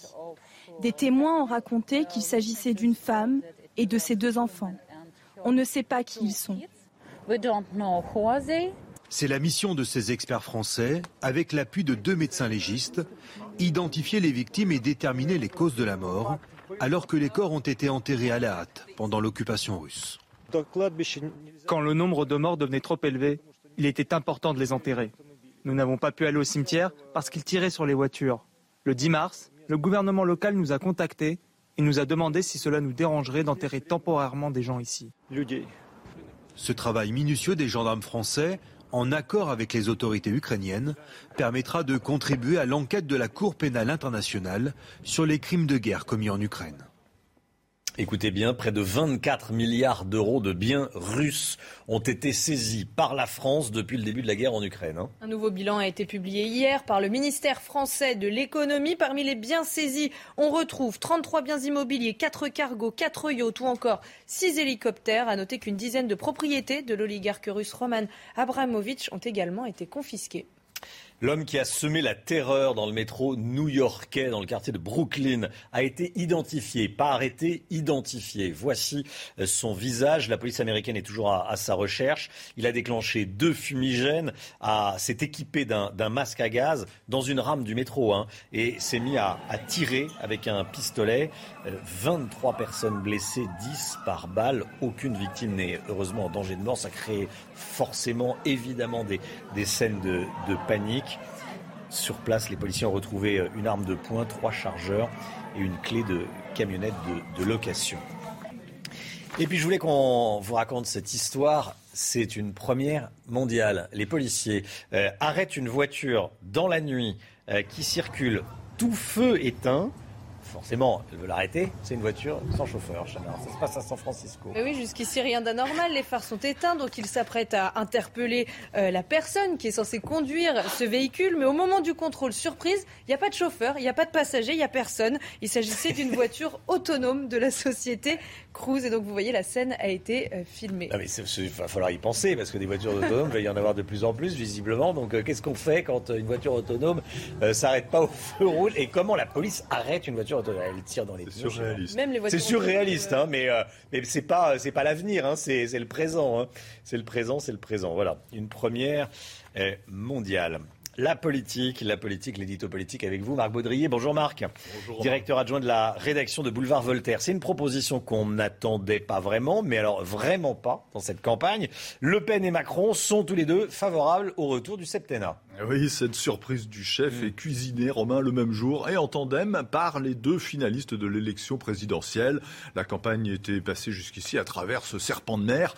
Le plus drôle, c'est que le président de la République et son opposante ne se sont apparemment pas concernés. Marine Le Pen donc a émis son souhait de revenir au septennat hier après-midi. C'était à Vernon, dans l'heure, dans le cadre d'une conférence de presse qui était consacrée à nos institutions. Et Emmanuel Macron s'est exprimé, lui, dans un entretien au magazine Le Point qui est à paraître jeudi. Et puis il a répondu à quelques questions hier. Et il y a quelque chose d'un peu surréaliste, il faut le dire, dans ce débat constitutionnel, a priori très éloigné des, préoccupations des Français qui tournent plus autour du pouvoir d'achat ou de l'immigration ou de la sécurité. Mais quand on y regarde de près, ben, c'est assez logique. Alors quel est l'objectif de, ce retour éventuel, on en parle, euh, du septennat? Alors il doit servir à faire passer des réformes lourdes et impopulaires, mais qui sont nécessaires à la France. Euh, Marine Le Pen ferait adopter cette modification par référendum. Alors c'est simple, il s'agit de rendre à la fonction présidentielle son prestige, de revivifier la démocratie, je cite ces mots, en débarrassant le président de la République d'une obligation de campagne électorale permanente, je cite toujours, elle veut rendre au président sa capacité d'une action longue. C'est un discours, vous voyez, un thème très gaulien. Et sur ce point, Emmanuel Macron a donné raison à son adversaire, ça n'arrive pas souvent. Je pense que le quinquennat est sans doute trop court pour un temps présidentiel en France. Voilà ce que dit Emmanuel Macron. Les deux finalistes sont donc prêts à détricoter, vous voyez, le quinquennat voté par référendum sous Jacques Chirac, c'était en 2000. Alors, lequel a inspiré l'autre? Eh bien, Le Pen avait déjà exprimé cette idée. Macron la sort de son chapeau. La mesure ne figure pas dans son programme. Il n'en avait jamais parlé. C'est un, plutôt un bon coup politique de Marine Le Pen. Et le dernier septennat, c'était Jacques Chirac. Hein. Euh, il y a tout, il y a tout de même une différence de taille entre les septennats proposés par Emmanuel Macron et euh, par Marine Le Pen, puisque celui de Marine Le Pen ne serait pas renouvelable. Hein. C'est ça. Alors Macron ne voit aucun inconvénient à ce que le président puisse rester 14 ans au pouvoir à l'Élysée, alors que Marine Le Pen s'y oppose. Elle euh, voudrait 7 ans et pas plus. On lit derrière le projet de la candidate au Rassemblement national l'influence du modèle américain aux États-Unis. vous le savez, le président est élu pour 4 ans, renouvelable une seule fois. On arrive donc à 8 au maximum après deux mandats à la, la Maison-Blanche pas très loin des 7 ans qui sont proposés par Marine Le Pen. Marc Baudrier. Merci beaucoup Marc. Il est 7h46, 8h moins le quart, c'est l'heure du point info. Tout de suite, Chanel Housteau. Le second tour de la présidentielle et l'écart qui se resserre de deux points entre les deux candidats. C'est le résultat de notre dernier baromètre Opinionway pour CNews. Emmanuel Macron perd un point, Marine Le Pen en gagne un. Le président candidat est à 53%, Marine Le Pen 47%. Joe Biden persiste et signe. Il accuse Vladimir Poutine de commettre un génocide en Ukraine. Il l'a dit une première fois et l'a confirmé quelques heures plus tard hier. C'est la première fois que le président américain utilise le terme de génocide depuis le début de l'invasion russe.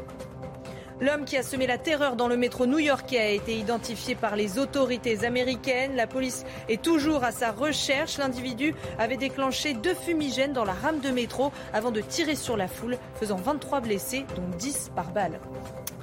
Éric de Ritmaten, l'économie, voulait nous parler de la rémunération du patron de Stellantis? C'est tout de suite. Stellantis qui bat des records en termes de, de résultats financiers? Oui, c'est l'histoire d'une entreprise euh, française, hein, Peugeot, Citroën, qui ensuite a racheté de grandes marques internationales avec la fusion euh, Fiat Chrysler. Alors, elle bat tous les records, hein, des records de résultats, de chiffre d'affaires, de marge bénéficiaire, puisqu'elle atteint maintenant les niveaux allemands, 12% quand même de, marge pour chaque modèle vendu. Et puis, bien entendu, un patron qui voit son salaire devenir le plus gros du monde, 20 millions d'euros de rémunération. Donc ça fait d'ailleurs tiquer certains analystes, hein. mais c'est pourtant la norme quand on est si gros, quand on gère autant de marques, hein, une quinzaine de marques. Euh, et c'est la norme parce que quand vous regardez les patrons de General Motors aux États-Unis ou Ford, eh bien, ils sont à ce niveau-là. Donc, big is beautiful. C'était français, je disais, ça l'est toujours, mais très international et avec un regret, le siège de Stellantis, puisque c'est maintenant le nom de l'ancien Peugeot Citroën, Stellantis est aux Pays-Bas, à Amsterdam. Alors, évidemment, euh, l'entreprise bat.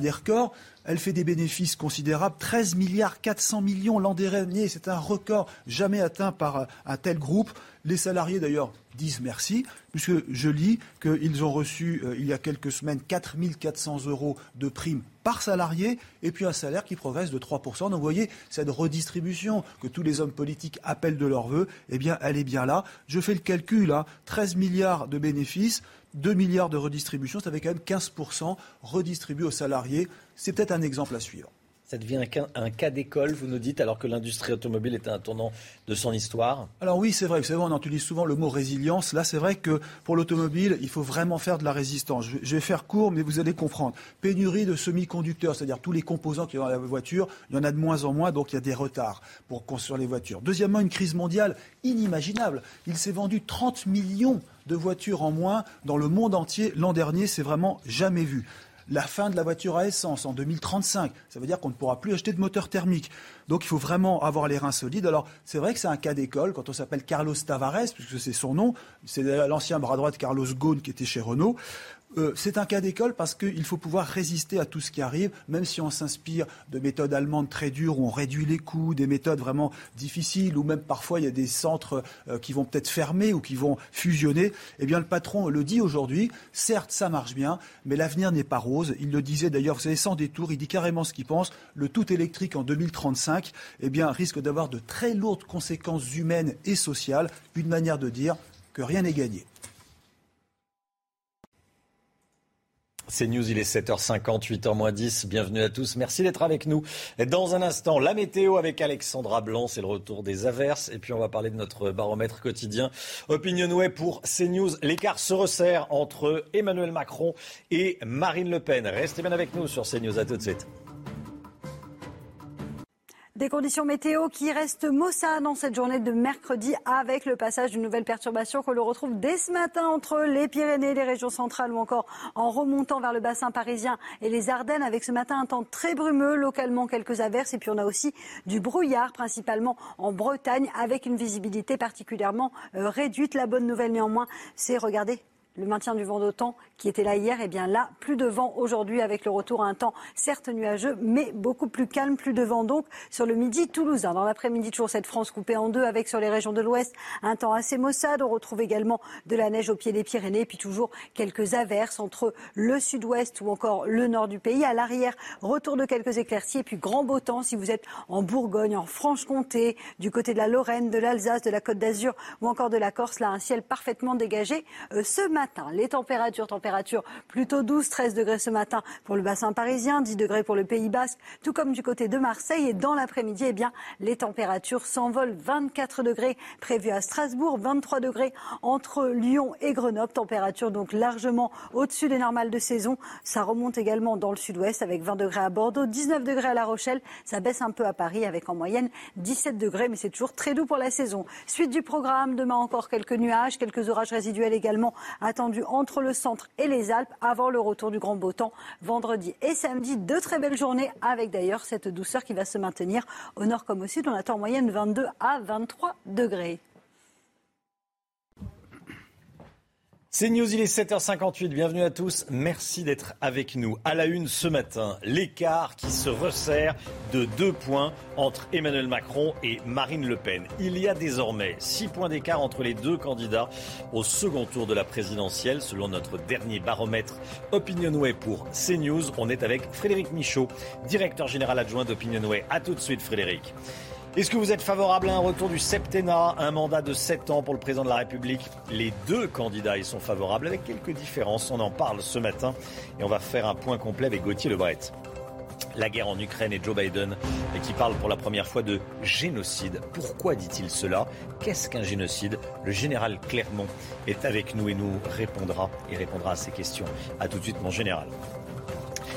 Le second tour de l'élection présidentielle, l'écart entre les deux candidats se resserre de deux points par rapport à hier. C'est le résultat donc de notre tout dernier baromètre quotidien Opinionway pour CNews. Regardez les résultats. 53% d'intention de vote pour Emmanuel Macron, 47% d'intention de vote pour Marine Le Pen. Avant de détailler ces chiffres et de les expliquer avec vous, Frédéric Michaud, le face-à-face résumé avec Sybille Delettre. Ils poursuivent leur face-à-face -à, distance. Emmanuel Macron était à Strasbourg et dans l'Est de la France pour défendre son projet sur l'Europe. Sa stratégie, être au contact des Français. Dans la journée, il a multiplié les bains de foule, quitte à être chahuté. Vous êtes machiavélique, vous êtes manipulateur et vous êtes menteur en plus. Jamais je n'ai voté Marine Le Pen. je vous ai donné un sursis en 2017, mais je n'en pas un deuxième. Des rencontres pour tenter de convaincre les Français car l'écart entre les deux candidats se resserre. Chacun cherche à séduire plus particulièrement les électeurs de Jean-Luc Mélenchon, arrivé en troisième position dimanche soir, avec 21,95% des voix.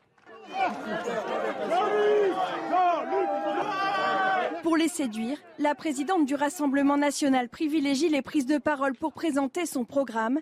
Hier, à Vernon, Marine Le Pen a réitéré son intention de mettre en place le référendum d'initiative citoyen, le RIC, réclamé notamment par les Gilets jaunes.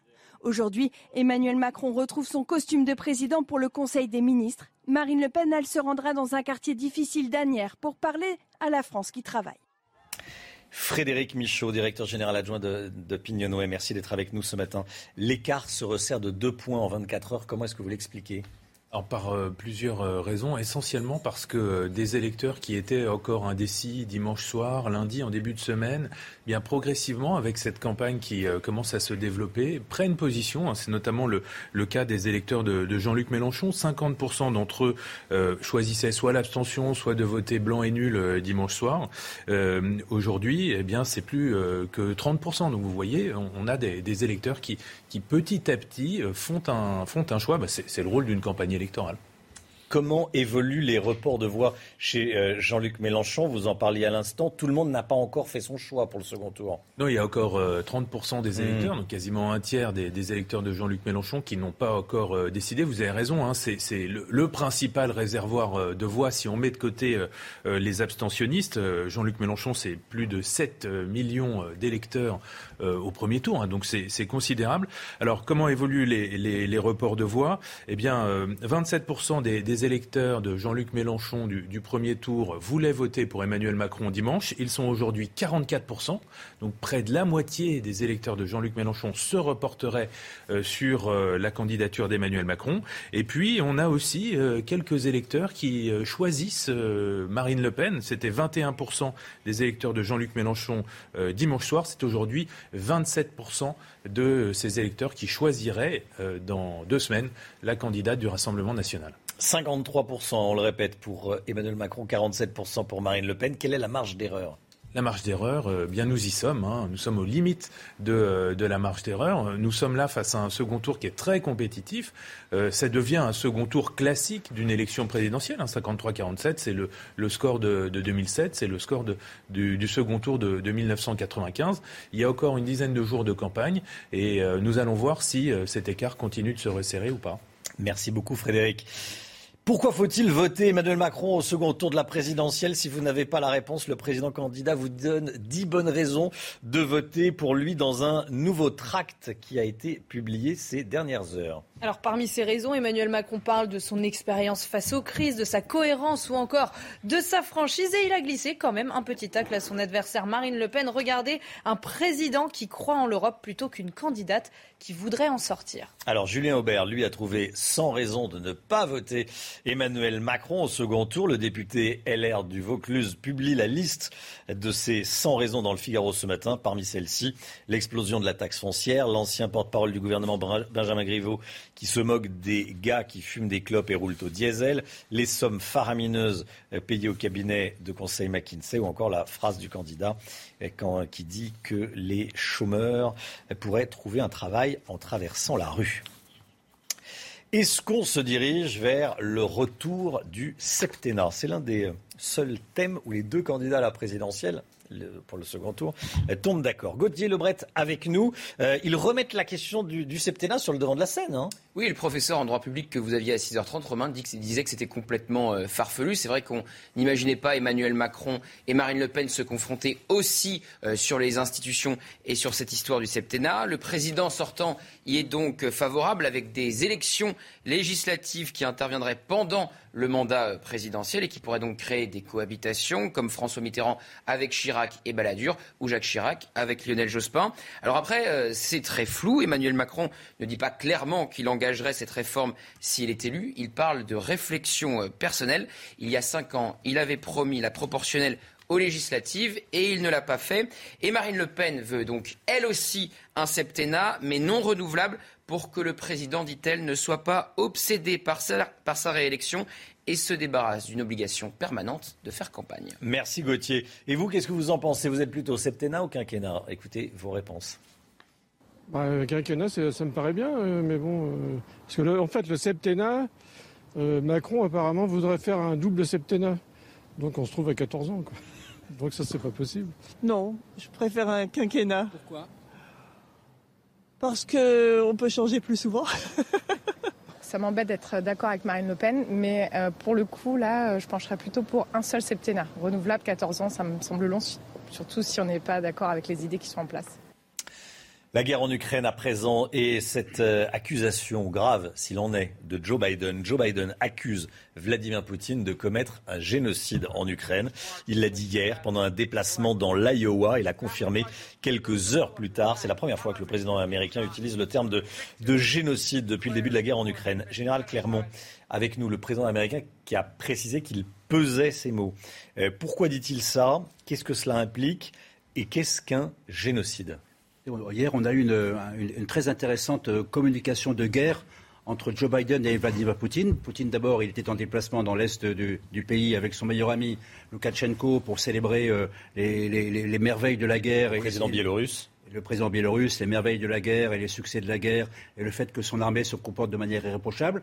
La réponse de Biden, c'était dans l'Iowa. Il faisait une conférence de presse sur le thème du pouvoir d'achat. Et il a effectivement évoqué le terme de génocide. Il a rappelé que Poutine était un boucher. Donc il, a, il utilise pour le fois un terme très fort, qui est le terme de génocide. Il l'avait déjà utilisé concernant les Ouïghours euh, en Chine et les Rohingyas en Birmanie. Donc ce n'est pas la première fois.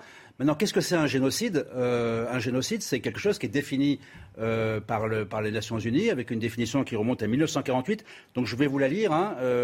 Euh, c'est l'extermination planifiée par un État avec l'intention de détruire tout ou partie d'un groupe national, ethnique, racial ou religieux. Détruire tout ou partie d'un groupe national, ethnique, racial ou religieux. Trois génocides au XXe siècle, l'Arménie, la Shoah et le Rwanda, hein, entre 1 million et 6 millions de morts. Donc c'est quand même euh, des quantités très importantes de morts. Que se passe-t-il en. Quelle est la politique? En fait, ça, rejoint la politique de la Russie vis-à-vis -vis de l'Ukraine. Le président russe, il veut. Euh, euh, désucraniser l'Ukraine. C'est-à-dire qu'il refuse l'existence d'une nation ukrainienne. Donc pour l'instant, il utilise des moyens euh, violents qui ne font pas de différence entre les civils et les militaires. Aujourd'hui, on ne sait pas combien de morts. Mettons qu'il y a plusieurs dizaines de, plusieurs milliers de morts en Ukraine. La guerre peut durer très longtemps. Elle ne fait que commencer dans la tête de Poutine. Donc peut-être effectivement, si on regarde la définition, euh, dans un an, on sera au niveau d'un génocide. Général Clermont, merci beaucoup mon général. L'homme qui a semé la terreur hier dans le métro new-yorkais, dans le quartier de Brooklyn, a été identifié par les autorités. Voici sa photo. Et oui, la police américaine est toujours à sa recherche. Équipé d'un masque à gaz, il avait déclenché des fumigènes dans la rame de métro avant de tirer sur la foule. Regardez cette scène de panique filmée hier au moment des faits. 23 personnes ont été blessées, dont 10 par balle. Heureusement, aucune victime n'est en danger de mort. C'est News, il est 8h08. Restez bien avec nous dans un instant. Laurence Ferrari reçoit Bernard-Henri Lévy. À tout de suite. Rendez-vous avec Pascal Pro dans l'heure des pros, du lundi au vendredi de 9h à 10h30. C'est News, il est 8h15. Bienvenue à tous. Laurence Ferrari, vous recevez ce matin Bernard-Henri Lévy. C'est dans quelques instants, juste après le point info avec Chana Lousteau. Le second tour de la présidentielle et l'écart qui se resserre de deux points entre les deux candidats. C'est le résultat de notre dernier baromètre Opinionway pour CNews. Emmanuel Macron perd un point, Marine Le Pen en gagne un. Le président candidat est à 53%, Marine Le Pen 47%. Joe Biden persiste et signe. Il accuse Vladimir Poutine de commettre un génocide en Ukraine. Il l'a dit une première fois et l'a confirmé quelques heures plus tard. C'est la première fois que le président américain utilise le terme de génocide depuis le début de l'invasion russe. 24 milliards d'euros, c'est le montant des biens russes saisis par la France depuis le début de la guerre en Ukraine. Un nouveau bilan a été publié par le ministère de l'économie. Parmi les biens saisis, 4 yachts, 6 hélicoptères et une dizaine de propriétés de l'oligarque russe Roman Abramovich.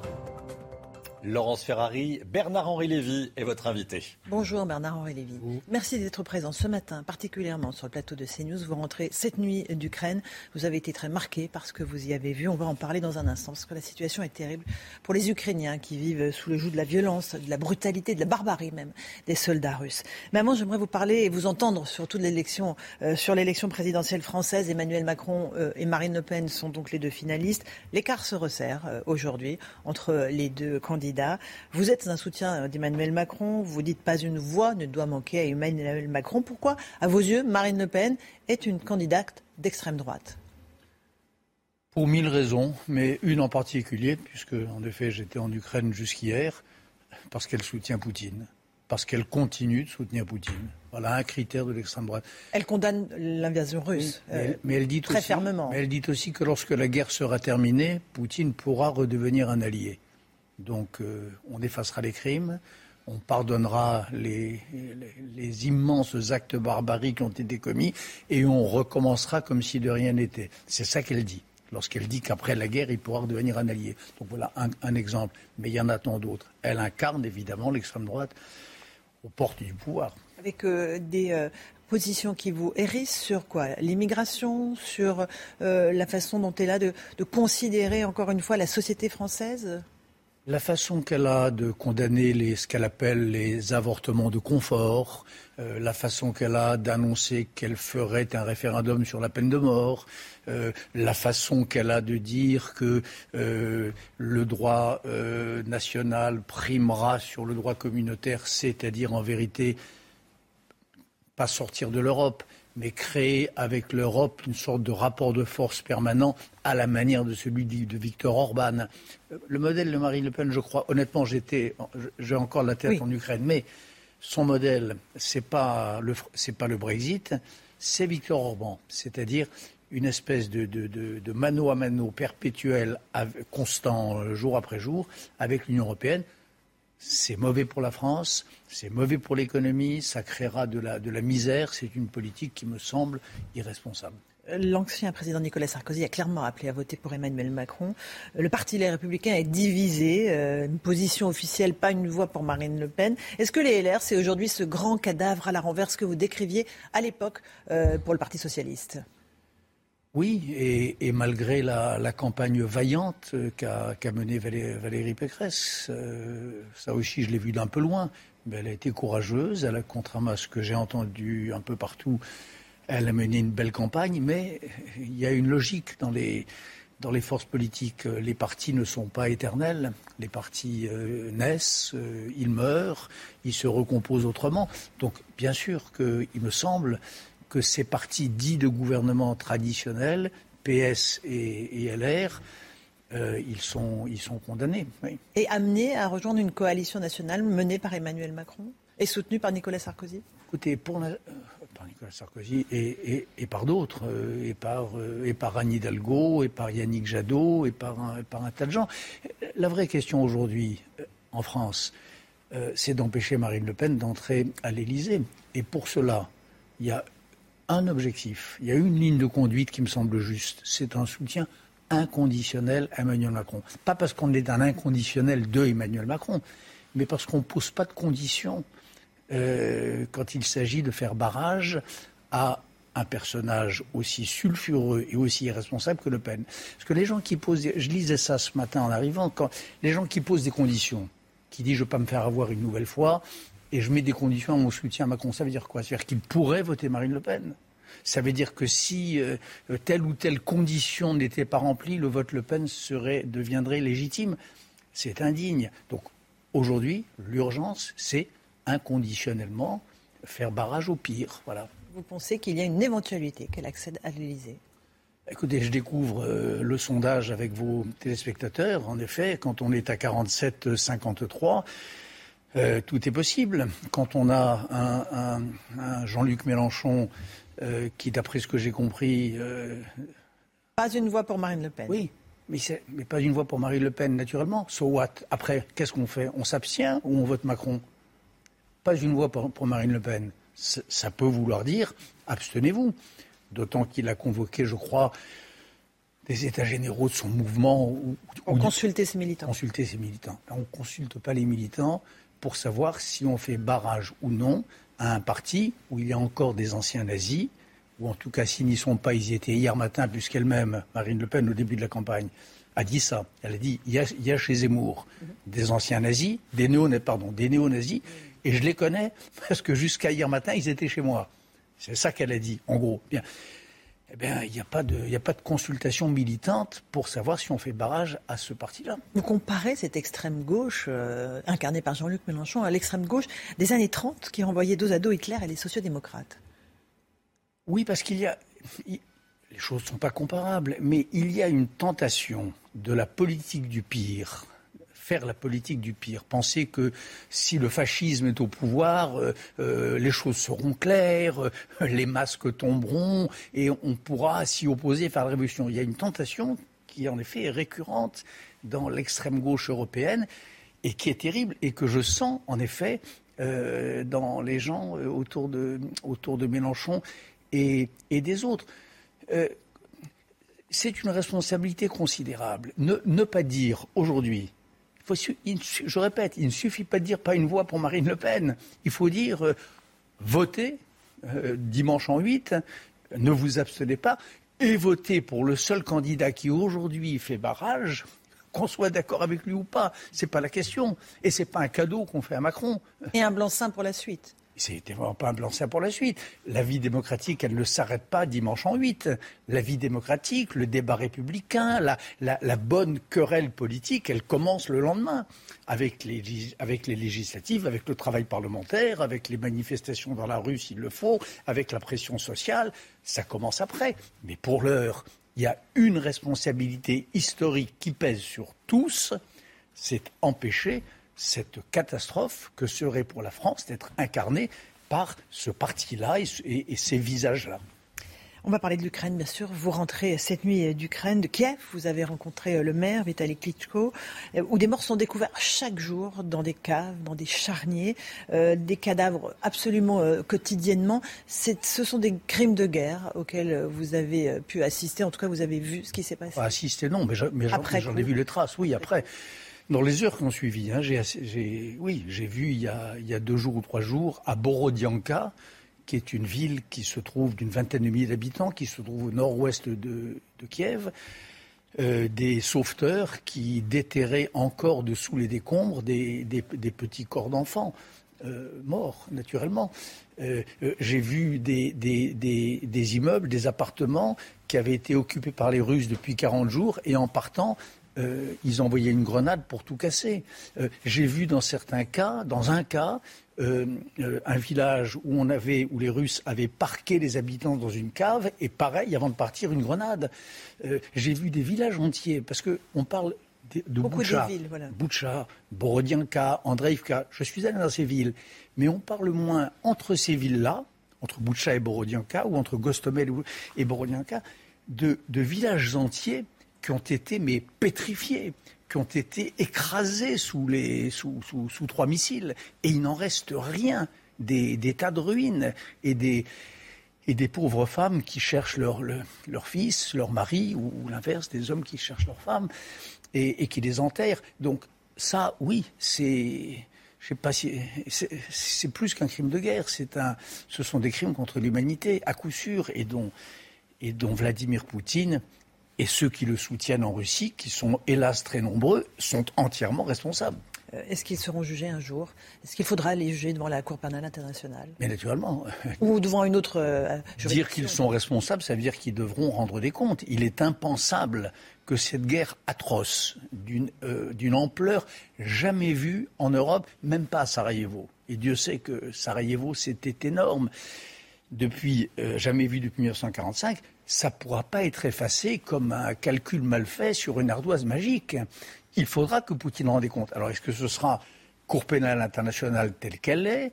Est-ce que ça sera un, un, tribunal spécial pour crimes d'agression, d'après certains spécialistes, dont le franco-britannique Philippe Sand qui irait plus vite? Est-ce qu'il faut une cour ad hoc, euh, etc. Type Nuremberg type Nuremberg, ben oui, écoutez, c'est pas pas le nazisme, mais c'est quelque chose, encore une fois, de sans précédent depuis 75 ans. Il ne peut pas s'en tirer à si bon compte. On ne peut pas lui donner quitus de ces de ces enfants qui, qui, vivent dans des caves et à qui il faut rejouer La vie est belle de, de Roberto Benigni pour leur faire croire que quand ils entendent des obus, euh, c'est des feux d'artifice. Moi, j'ai vu ça depuis, depuis, depuis huit jours. J'ai vécu avec des mômes il, il, fallait, il, fallait, il, fallait leur, il fallait leur faire croire que, que, que, que tout ça était un jeu. J'ai passé des. Et leurs parents, surtout, passent des heures à ça. On ne peut pas donner quitus de cette monstruosité. Joe Biden a raison ou tort de euh, dire qu'il s'agit d'un génocide commis par Poutine? Il faut être prudent avec, avec les mots. Euh, ce, ce, qui est vrai, c'est que quand on, quand on nie euh, l'identité, euh, l'existence même d'un peuple, ce qui est le cas, puisque le, toute cette guerre, elle vient d'une analyse faite par Poutine et les idéologues autour de lui, que j'ai lu et que je connais. Pour certains d'entre eux, j'ai débattu avec eux. Vous trouvez, on, on, peut trouver ça sur, la, sur, sur mon site, ma chaîne YouTube, etc. Euh, euh, Quelqu'un qui s'appelle Alexandre Douguin. Tout part de l'idée que l'Ukraine n'existe pas. Voilà. Que l'Ukraine est une espèce de, de pâle copie de la Russie, que les Ukrainiens sont des sous-hommes et qu'il faut les soumettre ou les tuer. C'est ça le raisonnement de Poutine. Alors, je ne crois pas qu'on puisse parler de génocide, mais enfin, on est sur le chemin. Quand on, quand on néantise euh, euh, un peuple entier qui ne vous a rien fait, qui ne vous a pas agressé, qui n'a, qui n'a euh, vis-à-vis duquel vous n'avez aucun grief, il y a quelque chose d'étrange. Oui, les Ukrainiens en tout cas, ils sont massacrés, pas pour ce qu'ils ont fait, mais pour ce qu'ils sont. Ça, c'est sûr. Euh, le président Zelensky dénonce euh, l'utilisation des viols de femmes, parfois d'enfants, comme arme de guerre. Ça aussi, c'est une chose que vous avez euh, croisée. Vous il, avez y a, vu il y a deux choses dont je peux témoigner. La première, c'est que les, les, les affûts des canons russes étaient systématiquement dans les, dans les jardins des gens derrière la maison. Il y a un petit verger, petit, petit bout de jardin. C'est là que les canons étaient. Euh, à Boucha pour viser Borodianka, euh, à Borodianka pour viser Costomel, etc. Ça, c'est la première chose. Et, la deuxième, c'est que j'ai en effet recueilli, et j'en ferai quelque chose bientôt, un film probablement, euh, j'ai recueilli des témoignages de femmes qui racontent des choses abominables, qui, qui en effet relève de ce que vous venez de dire, l'utilisation du viol comme arme de guerre, comme arme de terreur, pour semer l'effroi, pour faire que les gens partent, pour faire que, comme en Syrie, que le pays entier euh, se vide comme un évier. Voilà la stratégie de l'état-major euh, militaire de, Poutine. Est-ce que Poutine, euh, qui va mener une offensive sur le Donbass, pourrait s'en tenir là? Est-ce que euh, s'il réussit, et évidemment rien n'est sûr, à s'emparer du Donbass, Mariupol est une ville ravagée, est-ce qu'il pourrait s'arrêter là et dire j'annexe tout ça et je me retire, ou en tout cas je, je laisse le reste de l'Ukraine vivre sa vie D'abord, je ne suis pas sûr qu'il qu'il prendra le Donbass. Vous savez, moi j'ai été au, Donbass pour euh, Paris Match il y a un an et demi. Euh, j'ai vu et j'ai filmé et j'ai photographié pour, pour match les, les, 450 km de la ligne de front du Donbass, bien avant la guerre, hein, un an et demi. Déjà à l'époque, les, tranchées ukrainiennes, les fortifications, le moral des troupes, la discipline euh, et, et, la, et, la, structure du commandement font que je me disais, c'est la conclusion de mon reportage, si d'aventure les Russes étaient tentés ou les séparatistes à l'époque de donner l'assaut, ils trouveraient à qui parler. Je ne crois plus que jamais. Je crois que les Ukrainiens sont forts et que les Ukrainiens qui n'ont pas voulu cette guerre, qui ne la veulent toujours pas, qui aspirent au bonheur et à la paix comme chacun d'entre nous, ils ont fait la preuve de leur héroïsme et ils risquent d'en faire à nouveau la preuve au Donbass. Est-ce qu'il faut les armer encore plus? L'Occident arme, envoie des missiles euh, de plus en plus, de façon de plus en plus importante. Il faut aller encore plus loin? Jusqu'où Il faut continuer jusqu'à la capitulation de la Russie, jusqu'à ce que les troupes de Poutine rentrent dans leurs frontières d'avant le 24 février dernier. Vous y croyez? J'y crois. Oui, j'y crois premièrement parce que, euh, et c'est ça l'histoire des guerres, j'en ai couvert quelques-unes dans ma vie, ça fait 50 ans qu'il m'arrive de faire cela la guerre, c'est une question de morale. Voilà. L'armée russe, elle est démoralisée. Ils ne savent pas la guerre qu'ils font. Ils ne savent pas pour quelle valeur ils se battent. Ils ne comprennent pas pourquoi leurs camarades brûlent vifs dans des tanks euh, euh, détruits par des, missiles Javelin ou des, ou Milan. Et de l'autre côté, les Ukrainiens savent pourquoi ils se battent. Ils sont animés par un idéal, ils sont animés par des, valeurs, ils croient en l'Europe, ils croient en la démocratie, puis ils croient tout simplement en la nécessité d'empêcher des nouveaux Gostomel ou des nouveaux chat et de protéger leur famille. Quand vous avez ça, face à face, c'est ceux qui ont le moral qui l'emportent. Donc il faut évidemment les continuer de les armer, plus que jamais. Il faut espérer, et je crois que c'est ce qui est en train de se passer, que l'armée russe ait, elle, des problèmes d'approvisionnement, des problèmes de pièces détachées pour ses armements lourds, et, qu'elle soit peut-être un jour ou bientôt à court. Mais en attendant, notre rôle, c'est ce qu'a fait Boris Johnson, c'est ce que fait euh, Emmanuel Macron, en le disant moins, mais il a, il a peut-être raison, il faut continuer de les armer jusqu'au bout. Merci beaucoup Bernard-Henri Lévy d'être venu témoigner de ce que vous avez vu euh, jusqu'à hier encore euh, en Ukraine, à Kiev. Merci d'être venu ce matin dans la matinale de CNews. À vous Romain Nézin pour la suite. CNews, il est 8h32. Merci à vous Laurence Ferrari et à votre invité Bernard-Henri Lévy qui a commenté la campagne et la guerre en Ukraine, vous l'avez entendu euh, à l'instant. À la une ce matin, la bagarre. La bagarre pour récupérer les voix de Jean-Luc Mélenchon. C'est l'enjeu stratégique de ce second tour. On va voir que chez les jeunes qui ont voté Mélenchon dimanche dernier, certains sont tentés par le vote Le Pen. L'écart se resserre de deux points entre Emmanuel Macron et Marine Le Pen. Il y a désormais six points d'écart entre les deux candidats, selon notre dernier baromètre Opinionway pour CNews. On va y revenir. Et puis la guerre en Ukraine et Volodymyr Zelensky, le président ukrainien, qui dénonce des centaines de viols commis sur des femmes, des jeunes femmes, des adolescentes et même des enfants. Vous avez bien entendu. Le viol comme arme de guerre. On est avec le général Clermont. A tout de suite, mon général. Près d'un tiers des 18-24 ans ont voté pour Jean-Luc Mélenchon dimanche dernier. Mais pour qui vont-ils voter au second tour dans une douzaine de jours? C'est la grande question. Certains envisagent de passer d'un extrême à l'autre en votant Marine Le Pen. Et d'autres même de ne pas aller voter du tout. Illustration à l'université de Bordeaux avec ce reportage signé Jérôme Rampenou et Antoine Estève. À l'université Bordeaux-Montaigne, une majorité des étudiants affirment avoir voté pour Jean-Luc Mélenchon dimanche. Alors quand on évoque le second tour de scrutin, beaucoup sont désemparés. J'ai un peu sondé tout ce qui est réseaux sociaux et c'est vraiment pas clair parce qu'il y a beaucoup de gens qui, qui détestent Macron et qui sont prêts à, à voter contre et à passer d'un extrême à l'autre, enfin si on considère euh, Jean-Luc Mélenchon comme euh, d'extrême gauche. Le vote Marine Le Pen s'affiche donc comme un vote contestataire pour une partie de la gauche, mais beaucoup se tourneront aussi vers le vote blanc pour exprimer leur colère. Il va y avoir des votes blancs. En tout cas, moi, je sais que c'est ce que je vais faire et je sais que j'ai beaucoup d'amis qui vont faire ça aussi. J'hésite euh, vote blanc ou, ne, ou carrément ne pas y aller, mais le problème c'est que voilà, ne pas y aller. Après, ça peut faire penser que je m'en fiche et que j'ai pas envie d'y aller parce que alors que non, c'est pour montrer que aucun des deux m'intéresse. Ici, les étudiants semblent très concernés par les élections. Les professeurs entendent parler politique toute la journée. Ils savent plus euh, quoi voter, ils n'ont plus confiance. Ils se trouvent avec deux personnages.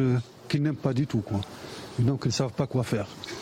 Soit par morale, ils vont aller voter pour bloquer Le Pen, soit ils vont rien faire. La jeunesse insoumise est très indécise. Vote blanc ou vote pour Marine Le Pen? La grande question pour le second tour, c'est de savoir dans quelle proportion.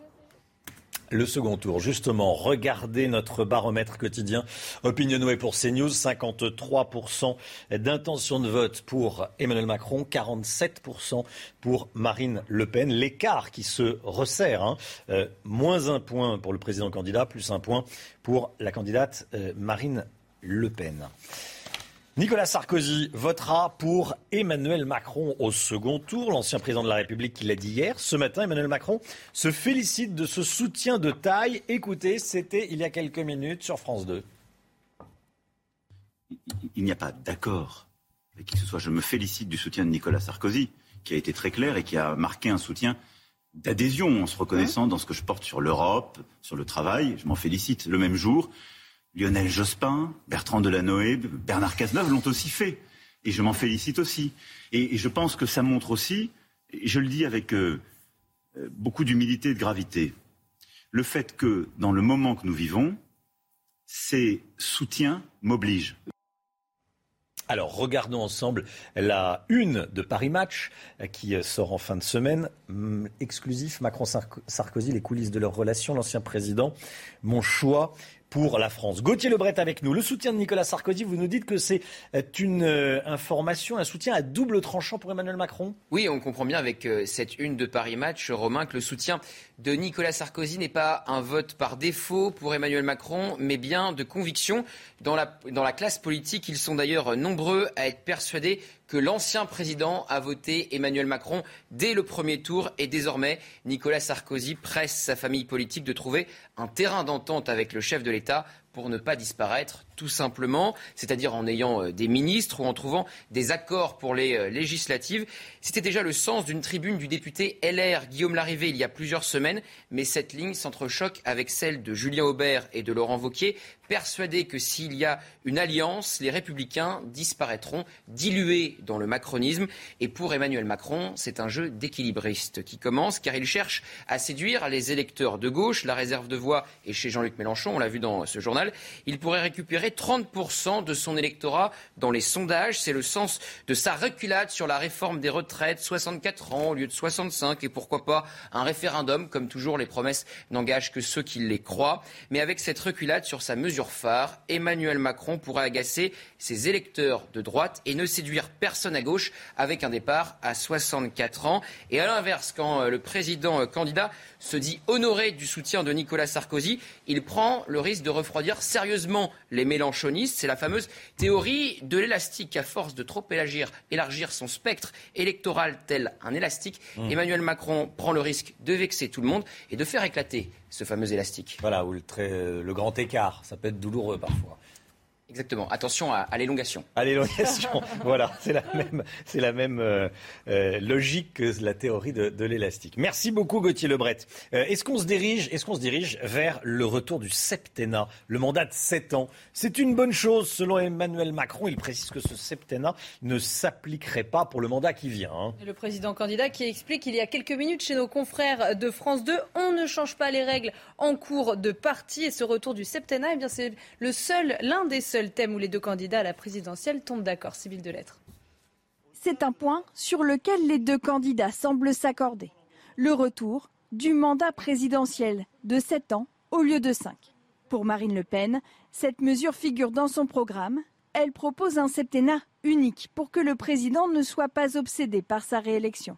De son côté, Emmanuel Macron envisage un mandat de 7 ans renouvelable une fois avec des élections législatives de mi-mandat, comme aux États-Unis.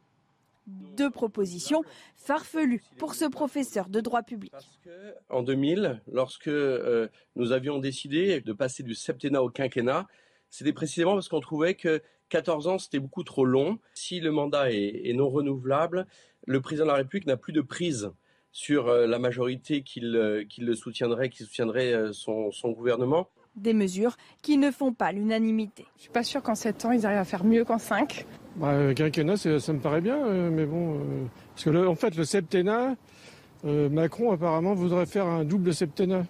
Donc on se trouve à 14 ans. Quoi. 7 ans, c'est trop long, je pense. Je pense que c'est important de renouveler un peu les élus, tout simplement. Le mandat du président de la République était passé de 7 à 5 ans en 2000, après un référendum où le oui l'avait emporté avec plus de 70% des voix.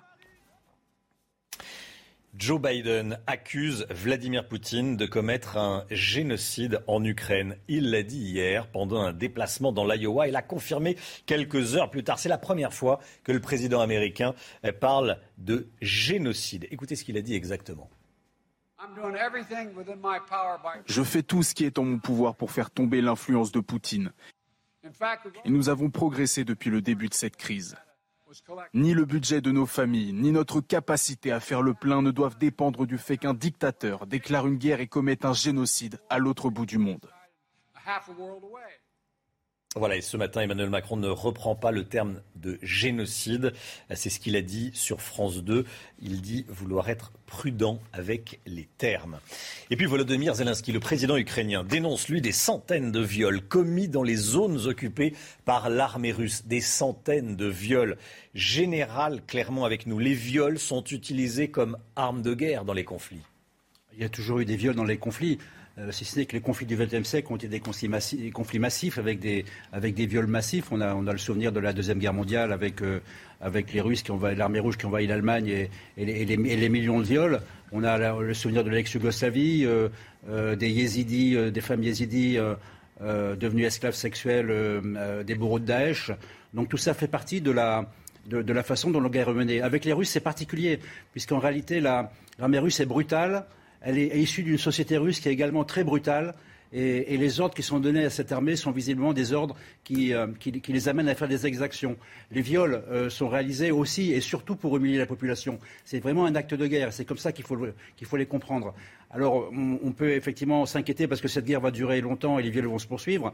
Maintenant, c'est évident qu'il faudra qu'il y ait des poursuites judiciaires et elles auront lieu. C'est une question de principe et les principes, euh, il est important de s'y raccrocher. Euh, un petit point sur les réseaux de réfugiés. Il y a des réseaux mafieux qui utiliseront les enfants et les femmes réfugiés pour alimenter le proxénétisme. Ça, c'est un danger très important dont on parle très peu. Un petit, élément d'optimisme. Hein. Vous savez qu'en 2018, euh, le prix Nobel de la paix a été décerné à, deux personnes. Un, gynécologue de, la République démocratique du Congo qui a porté secours à, des centaines de milliers de femmes qui ont été violées pendant ces 25 ans de conflit, et une jeune femme qui s'appelle Nadia Mourad, qui est une jeune femme yézidi, qui a été esclave de Daesh euh, pendant, plusieurs mois. Merci mon général. 8h42, la politique, on accueille Prisca Thévenot, bonjour. bonjour porte-parole de la République en marche. On va revenir sur les dernières informations de cette campagne de l'entre-deux tours. Je voudrais déjà vous entendre sur le sondage, notre baromètre quotidien Opinionway. L'écart se resserre entre Emmanuel Macron et Marine Le Pen. On va voir le chiffre 53-47, euh, moins un point pour Emmanuel Macron, plus un point pour Marine Le Pen. Qu'est-ce que ça vous inspire comme commentaire? Toujours le même que depuis le début de cette campagne, c'est que les sondages ne votent pas, ce sont les gens qui votent. Et donc il est important aujourd'hui de continuer à rester mobilisés sur le terrain pour rappeler qu'un second tour a lieu dans dix jours, que l'élection présidentielle n'est pas terminée et que nous devons tous rester vigilants et responsables. J'insiste sur vigilants et responsables. Pourquoi? Parce que euh, j'ai l'impression que ces derniers mois, ces dernières semaines, on a passé beaucoup de temps à regarder la main de Marine Le Pen, celle qui caressait un chat, et pas à regarder l'autre main, celle qui se tendait vers euh, les dirigeants de la Hongrie, les dirigeants de la Pologne qui reviennent méthodiquement mais soigneusement sur le droit des femmes. Cette main aussi qu'elle pour l'instant, met dans sa poche, mais qu'elle a hâte de redonner en fiançailles à Vladimir Poutine. Et cette main, enfin, qu'elle poussera et qu'elle, dont elle servira pour pousser les micros de certains journalistes au profit de d'autres, parce que elle le dit très clairement, la liberté de la presse, elle s'assoit dessus. Et je pense que c'est ça aujourd'hui que nous devons euh, mettre en place, c'est-à-dire parler de notre projet, mais aussi éclairer sur celui de Marine Le Pen. Ça, c'est la stratégie de campagne de l'entre-deux tours, euh, dire rappeler, dire que c'est une candidate d'extrême droite. D'ailleurs, c'est comme ça que le président de la République candidat l'appelle. Il a changé de stratégie entre les deux tours. Il va beaucoup sur le terrain. Un jour, euh, un déplacement de terrain, pas aujourd'hui, Conseil des ministres et puis de la télé ce soir. Euh, il y a des partisans lors des déplacements, forcément. Hein, ça c'est. Mais aussi beaucoup de Français qui font preuve. Euh, d'énormément, j'allais dire, de, haine envers lui, parfois. Hein. lui et sa politique, pas, sa personne. Est-ce que vous vous attendiez à, un tel niveau de, oui, de haine? On le voit chez certains Français. Est-ce qu'il y a de la colère dans le pays Bien évidemment. Est-ce qu'il s'agit de l'agner Jamais. Il faut pouvoir l'écouter, il faut pouvoir y répondre, mais ne jamais, jamais avoir peur d'aller se confronter au réel sur le terrain. Et c'est pas nouveau. Le président de la République l'a fait notamment pendant le grand débat. Il l'a mmh. fait à de nombreuses reprises pendant le quinquennat. Souvenez-vous, euh, on avait pu euh, déplorer un geste, un geste malheureux qui avait eu, euh, été mis à l'encontre du président de la République. Donc je pense qu'il ne faut jamais, jamais avoir peur de se confronter au réel. Et oui, de temps en temps, c'est de la colère et il faut pouvoir l'entendre et y répondre. Il y a eu un, recul sur l'âge de la retraite. Est-ce qu'il va y en avoir d'autres? On va parler. Vous allez me parler d'adaptation du programme. Il y, il y avait d'adaptation il y a une réalité et une méthode.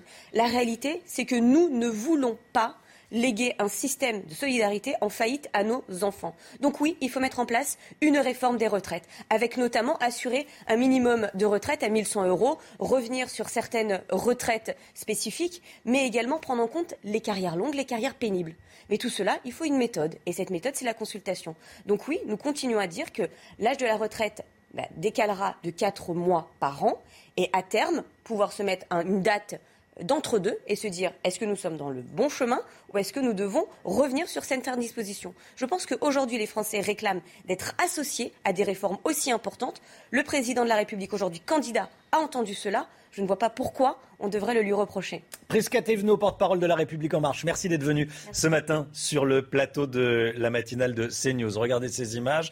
Marine Le Pen dans une cimenterie à Gennevilliers, déplacement de campagne auprès, c'est le thème en tout cas, de la, de la candidate euh, du, du Rassemblement national auprès des Français qui travaillent. Voilà, dans une cimenterie de Gennevilliers, c'est en banlieue parisienne. Euh, commentaire politique, euh, Marc Baudrier, Marine Le Pen avec un, en blouson, voilà, euh, en blouson et, auprès des, Français. Euh, j'allais dire, c'était la, France qui se lève tôt, ça a 15 ans, mais euh, c'est un peu ça. Oui, oui, mais là, elle est dans son élément. Hein. C'est vrai qu'elle a fait ça hein, pendant toute sa campagne, des, des comme ça sur le terrain avec des professionnels, des pêcheurs, des agriculteurs.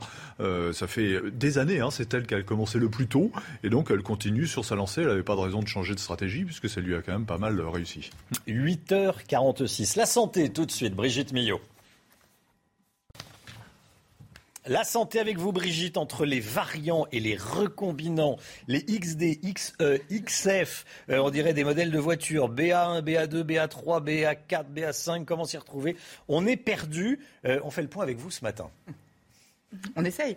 on essaye. Alors déjà, on va euh, repartir sur les fondamentaux. un virus, pour vivre, il a besoin d'être dans nos cellules. Il n'a pas assez de matériel énergétique pour vivre en dehors des cellules. Donc il est dans nos cellules.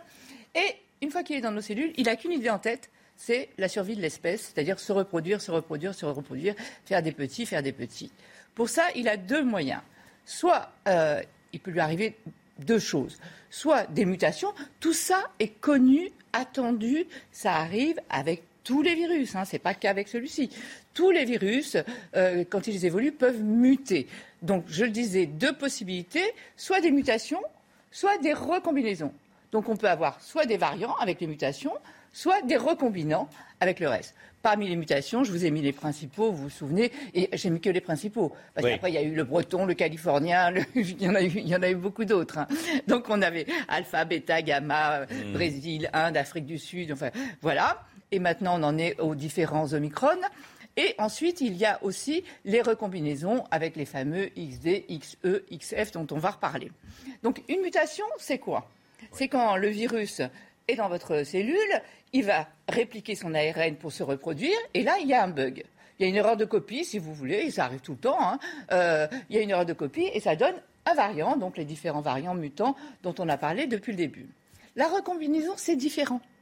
La recombinaison, on va le voir sur ce schéma, il faut qu'il y ait deux variants au même moment. Donc une épidémie où ça circule beaucoup. Et les deux variants qui infectent une même personne. Donc on a ces deux variants, vous voyez le rouge, là on les a simplifiés, on a mis les spicules, mais c'est à l'intérieur que ça se passe. Hein. Deux variants, on va dire pour simplifier, papa et maman. Et euh, en fait, quand ils se répliquent, il y a un mélange, un peu du matériel de papa, un peu du matériel de maman, et ça va nous donner un recombinant. Et voilà, on le voit bien, le recombinant, il a un petit peu des deux. Et donc, on a actuellement des recombinants, des recombinants euh, du Delta euh, et de l'Omicron. Et on a en ce moment aussi des recombinants de deux Omicron, avec notamment le fameux euh, XE, dont on parle beaucoup. Alors, la seule chose qui compte, c'est de savoir si c'est inquiétant ou pas. Oui. On est d'accord. pour l'instant, il n'y a pas d'inquiétude à avoir. Il n'y a pas d'augmentation du nombre de patients en soins critiques. Il n'y a pas de décès euh, dû à ces variants et recombinants. En revanche, ce qu'il y a de sûr, c'est qu'il faut absolument continuer à surveiller et à séquencer justement, puisque c'est l'évolution normale de tous les virus, de faire ou des nouveaux variants ou des nouveaux recombinants. Merci Brigitte. CNews, il est 8h50, 9h10, l'heure du point info, Chana Lousteau. Le second tour de la présidentielle et l'écart qui se resserre de deux points entre les deux candidats, c'est le résultat de notre dernier baromètre Opinionway pour CNews. Emmanuel Macron perd un point, Marine Le Pen en gagne un. Le président candidat est à 53%, Marine Le Pen à 47%. Vous voyez ces images, Marine Le Pen qui est en déplacement à Gennevilliers ce matin. Et le septennat est une bonne chose pour Emmanuel Macron. Il l'a dit il y a quelques minutes sur France 2. S'il est réélu, le président candidat précise que le septennat ne s'appliquera pas pour le mandat qui vient. On ne change pas les règles en cours de parti. Le retour à un mandat de 7 ans est l'un des seuls thèmes où les deux candidats tombent d'accord. Joe Biden persiste et signe. Il accuse Vladimir Poutine de commettre un génocide en Ukraine. Il l'a dit une première fois et l'a confirmé quelques heures plus tard. C'est la première fois que le président américain utilise le terme de génocide depuis le début de la guerre en Russie, euh, de la guerre en Ukraine. 8h51, merci Chana. On se retrouve demain matin dès 5h55 pour une nouvelle matinale avec toute l'équipe. Dans un instant, c'est l'heure des pros avec Pascal Pro et tous ses invités. Belle journée à vous sur CNews. À demain. Tout de suite, Pascal Pro dans l'heure des pros.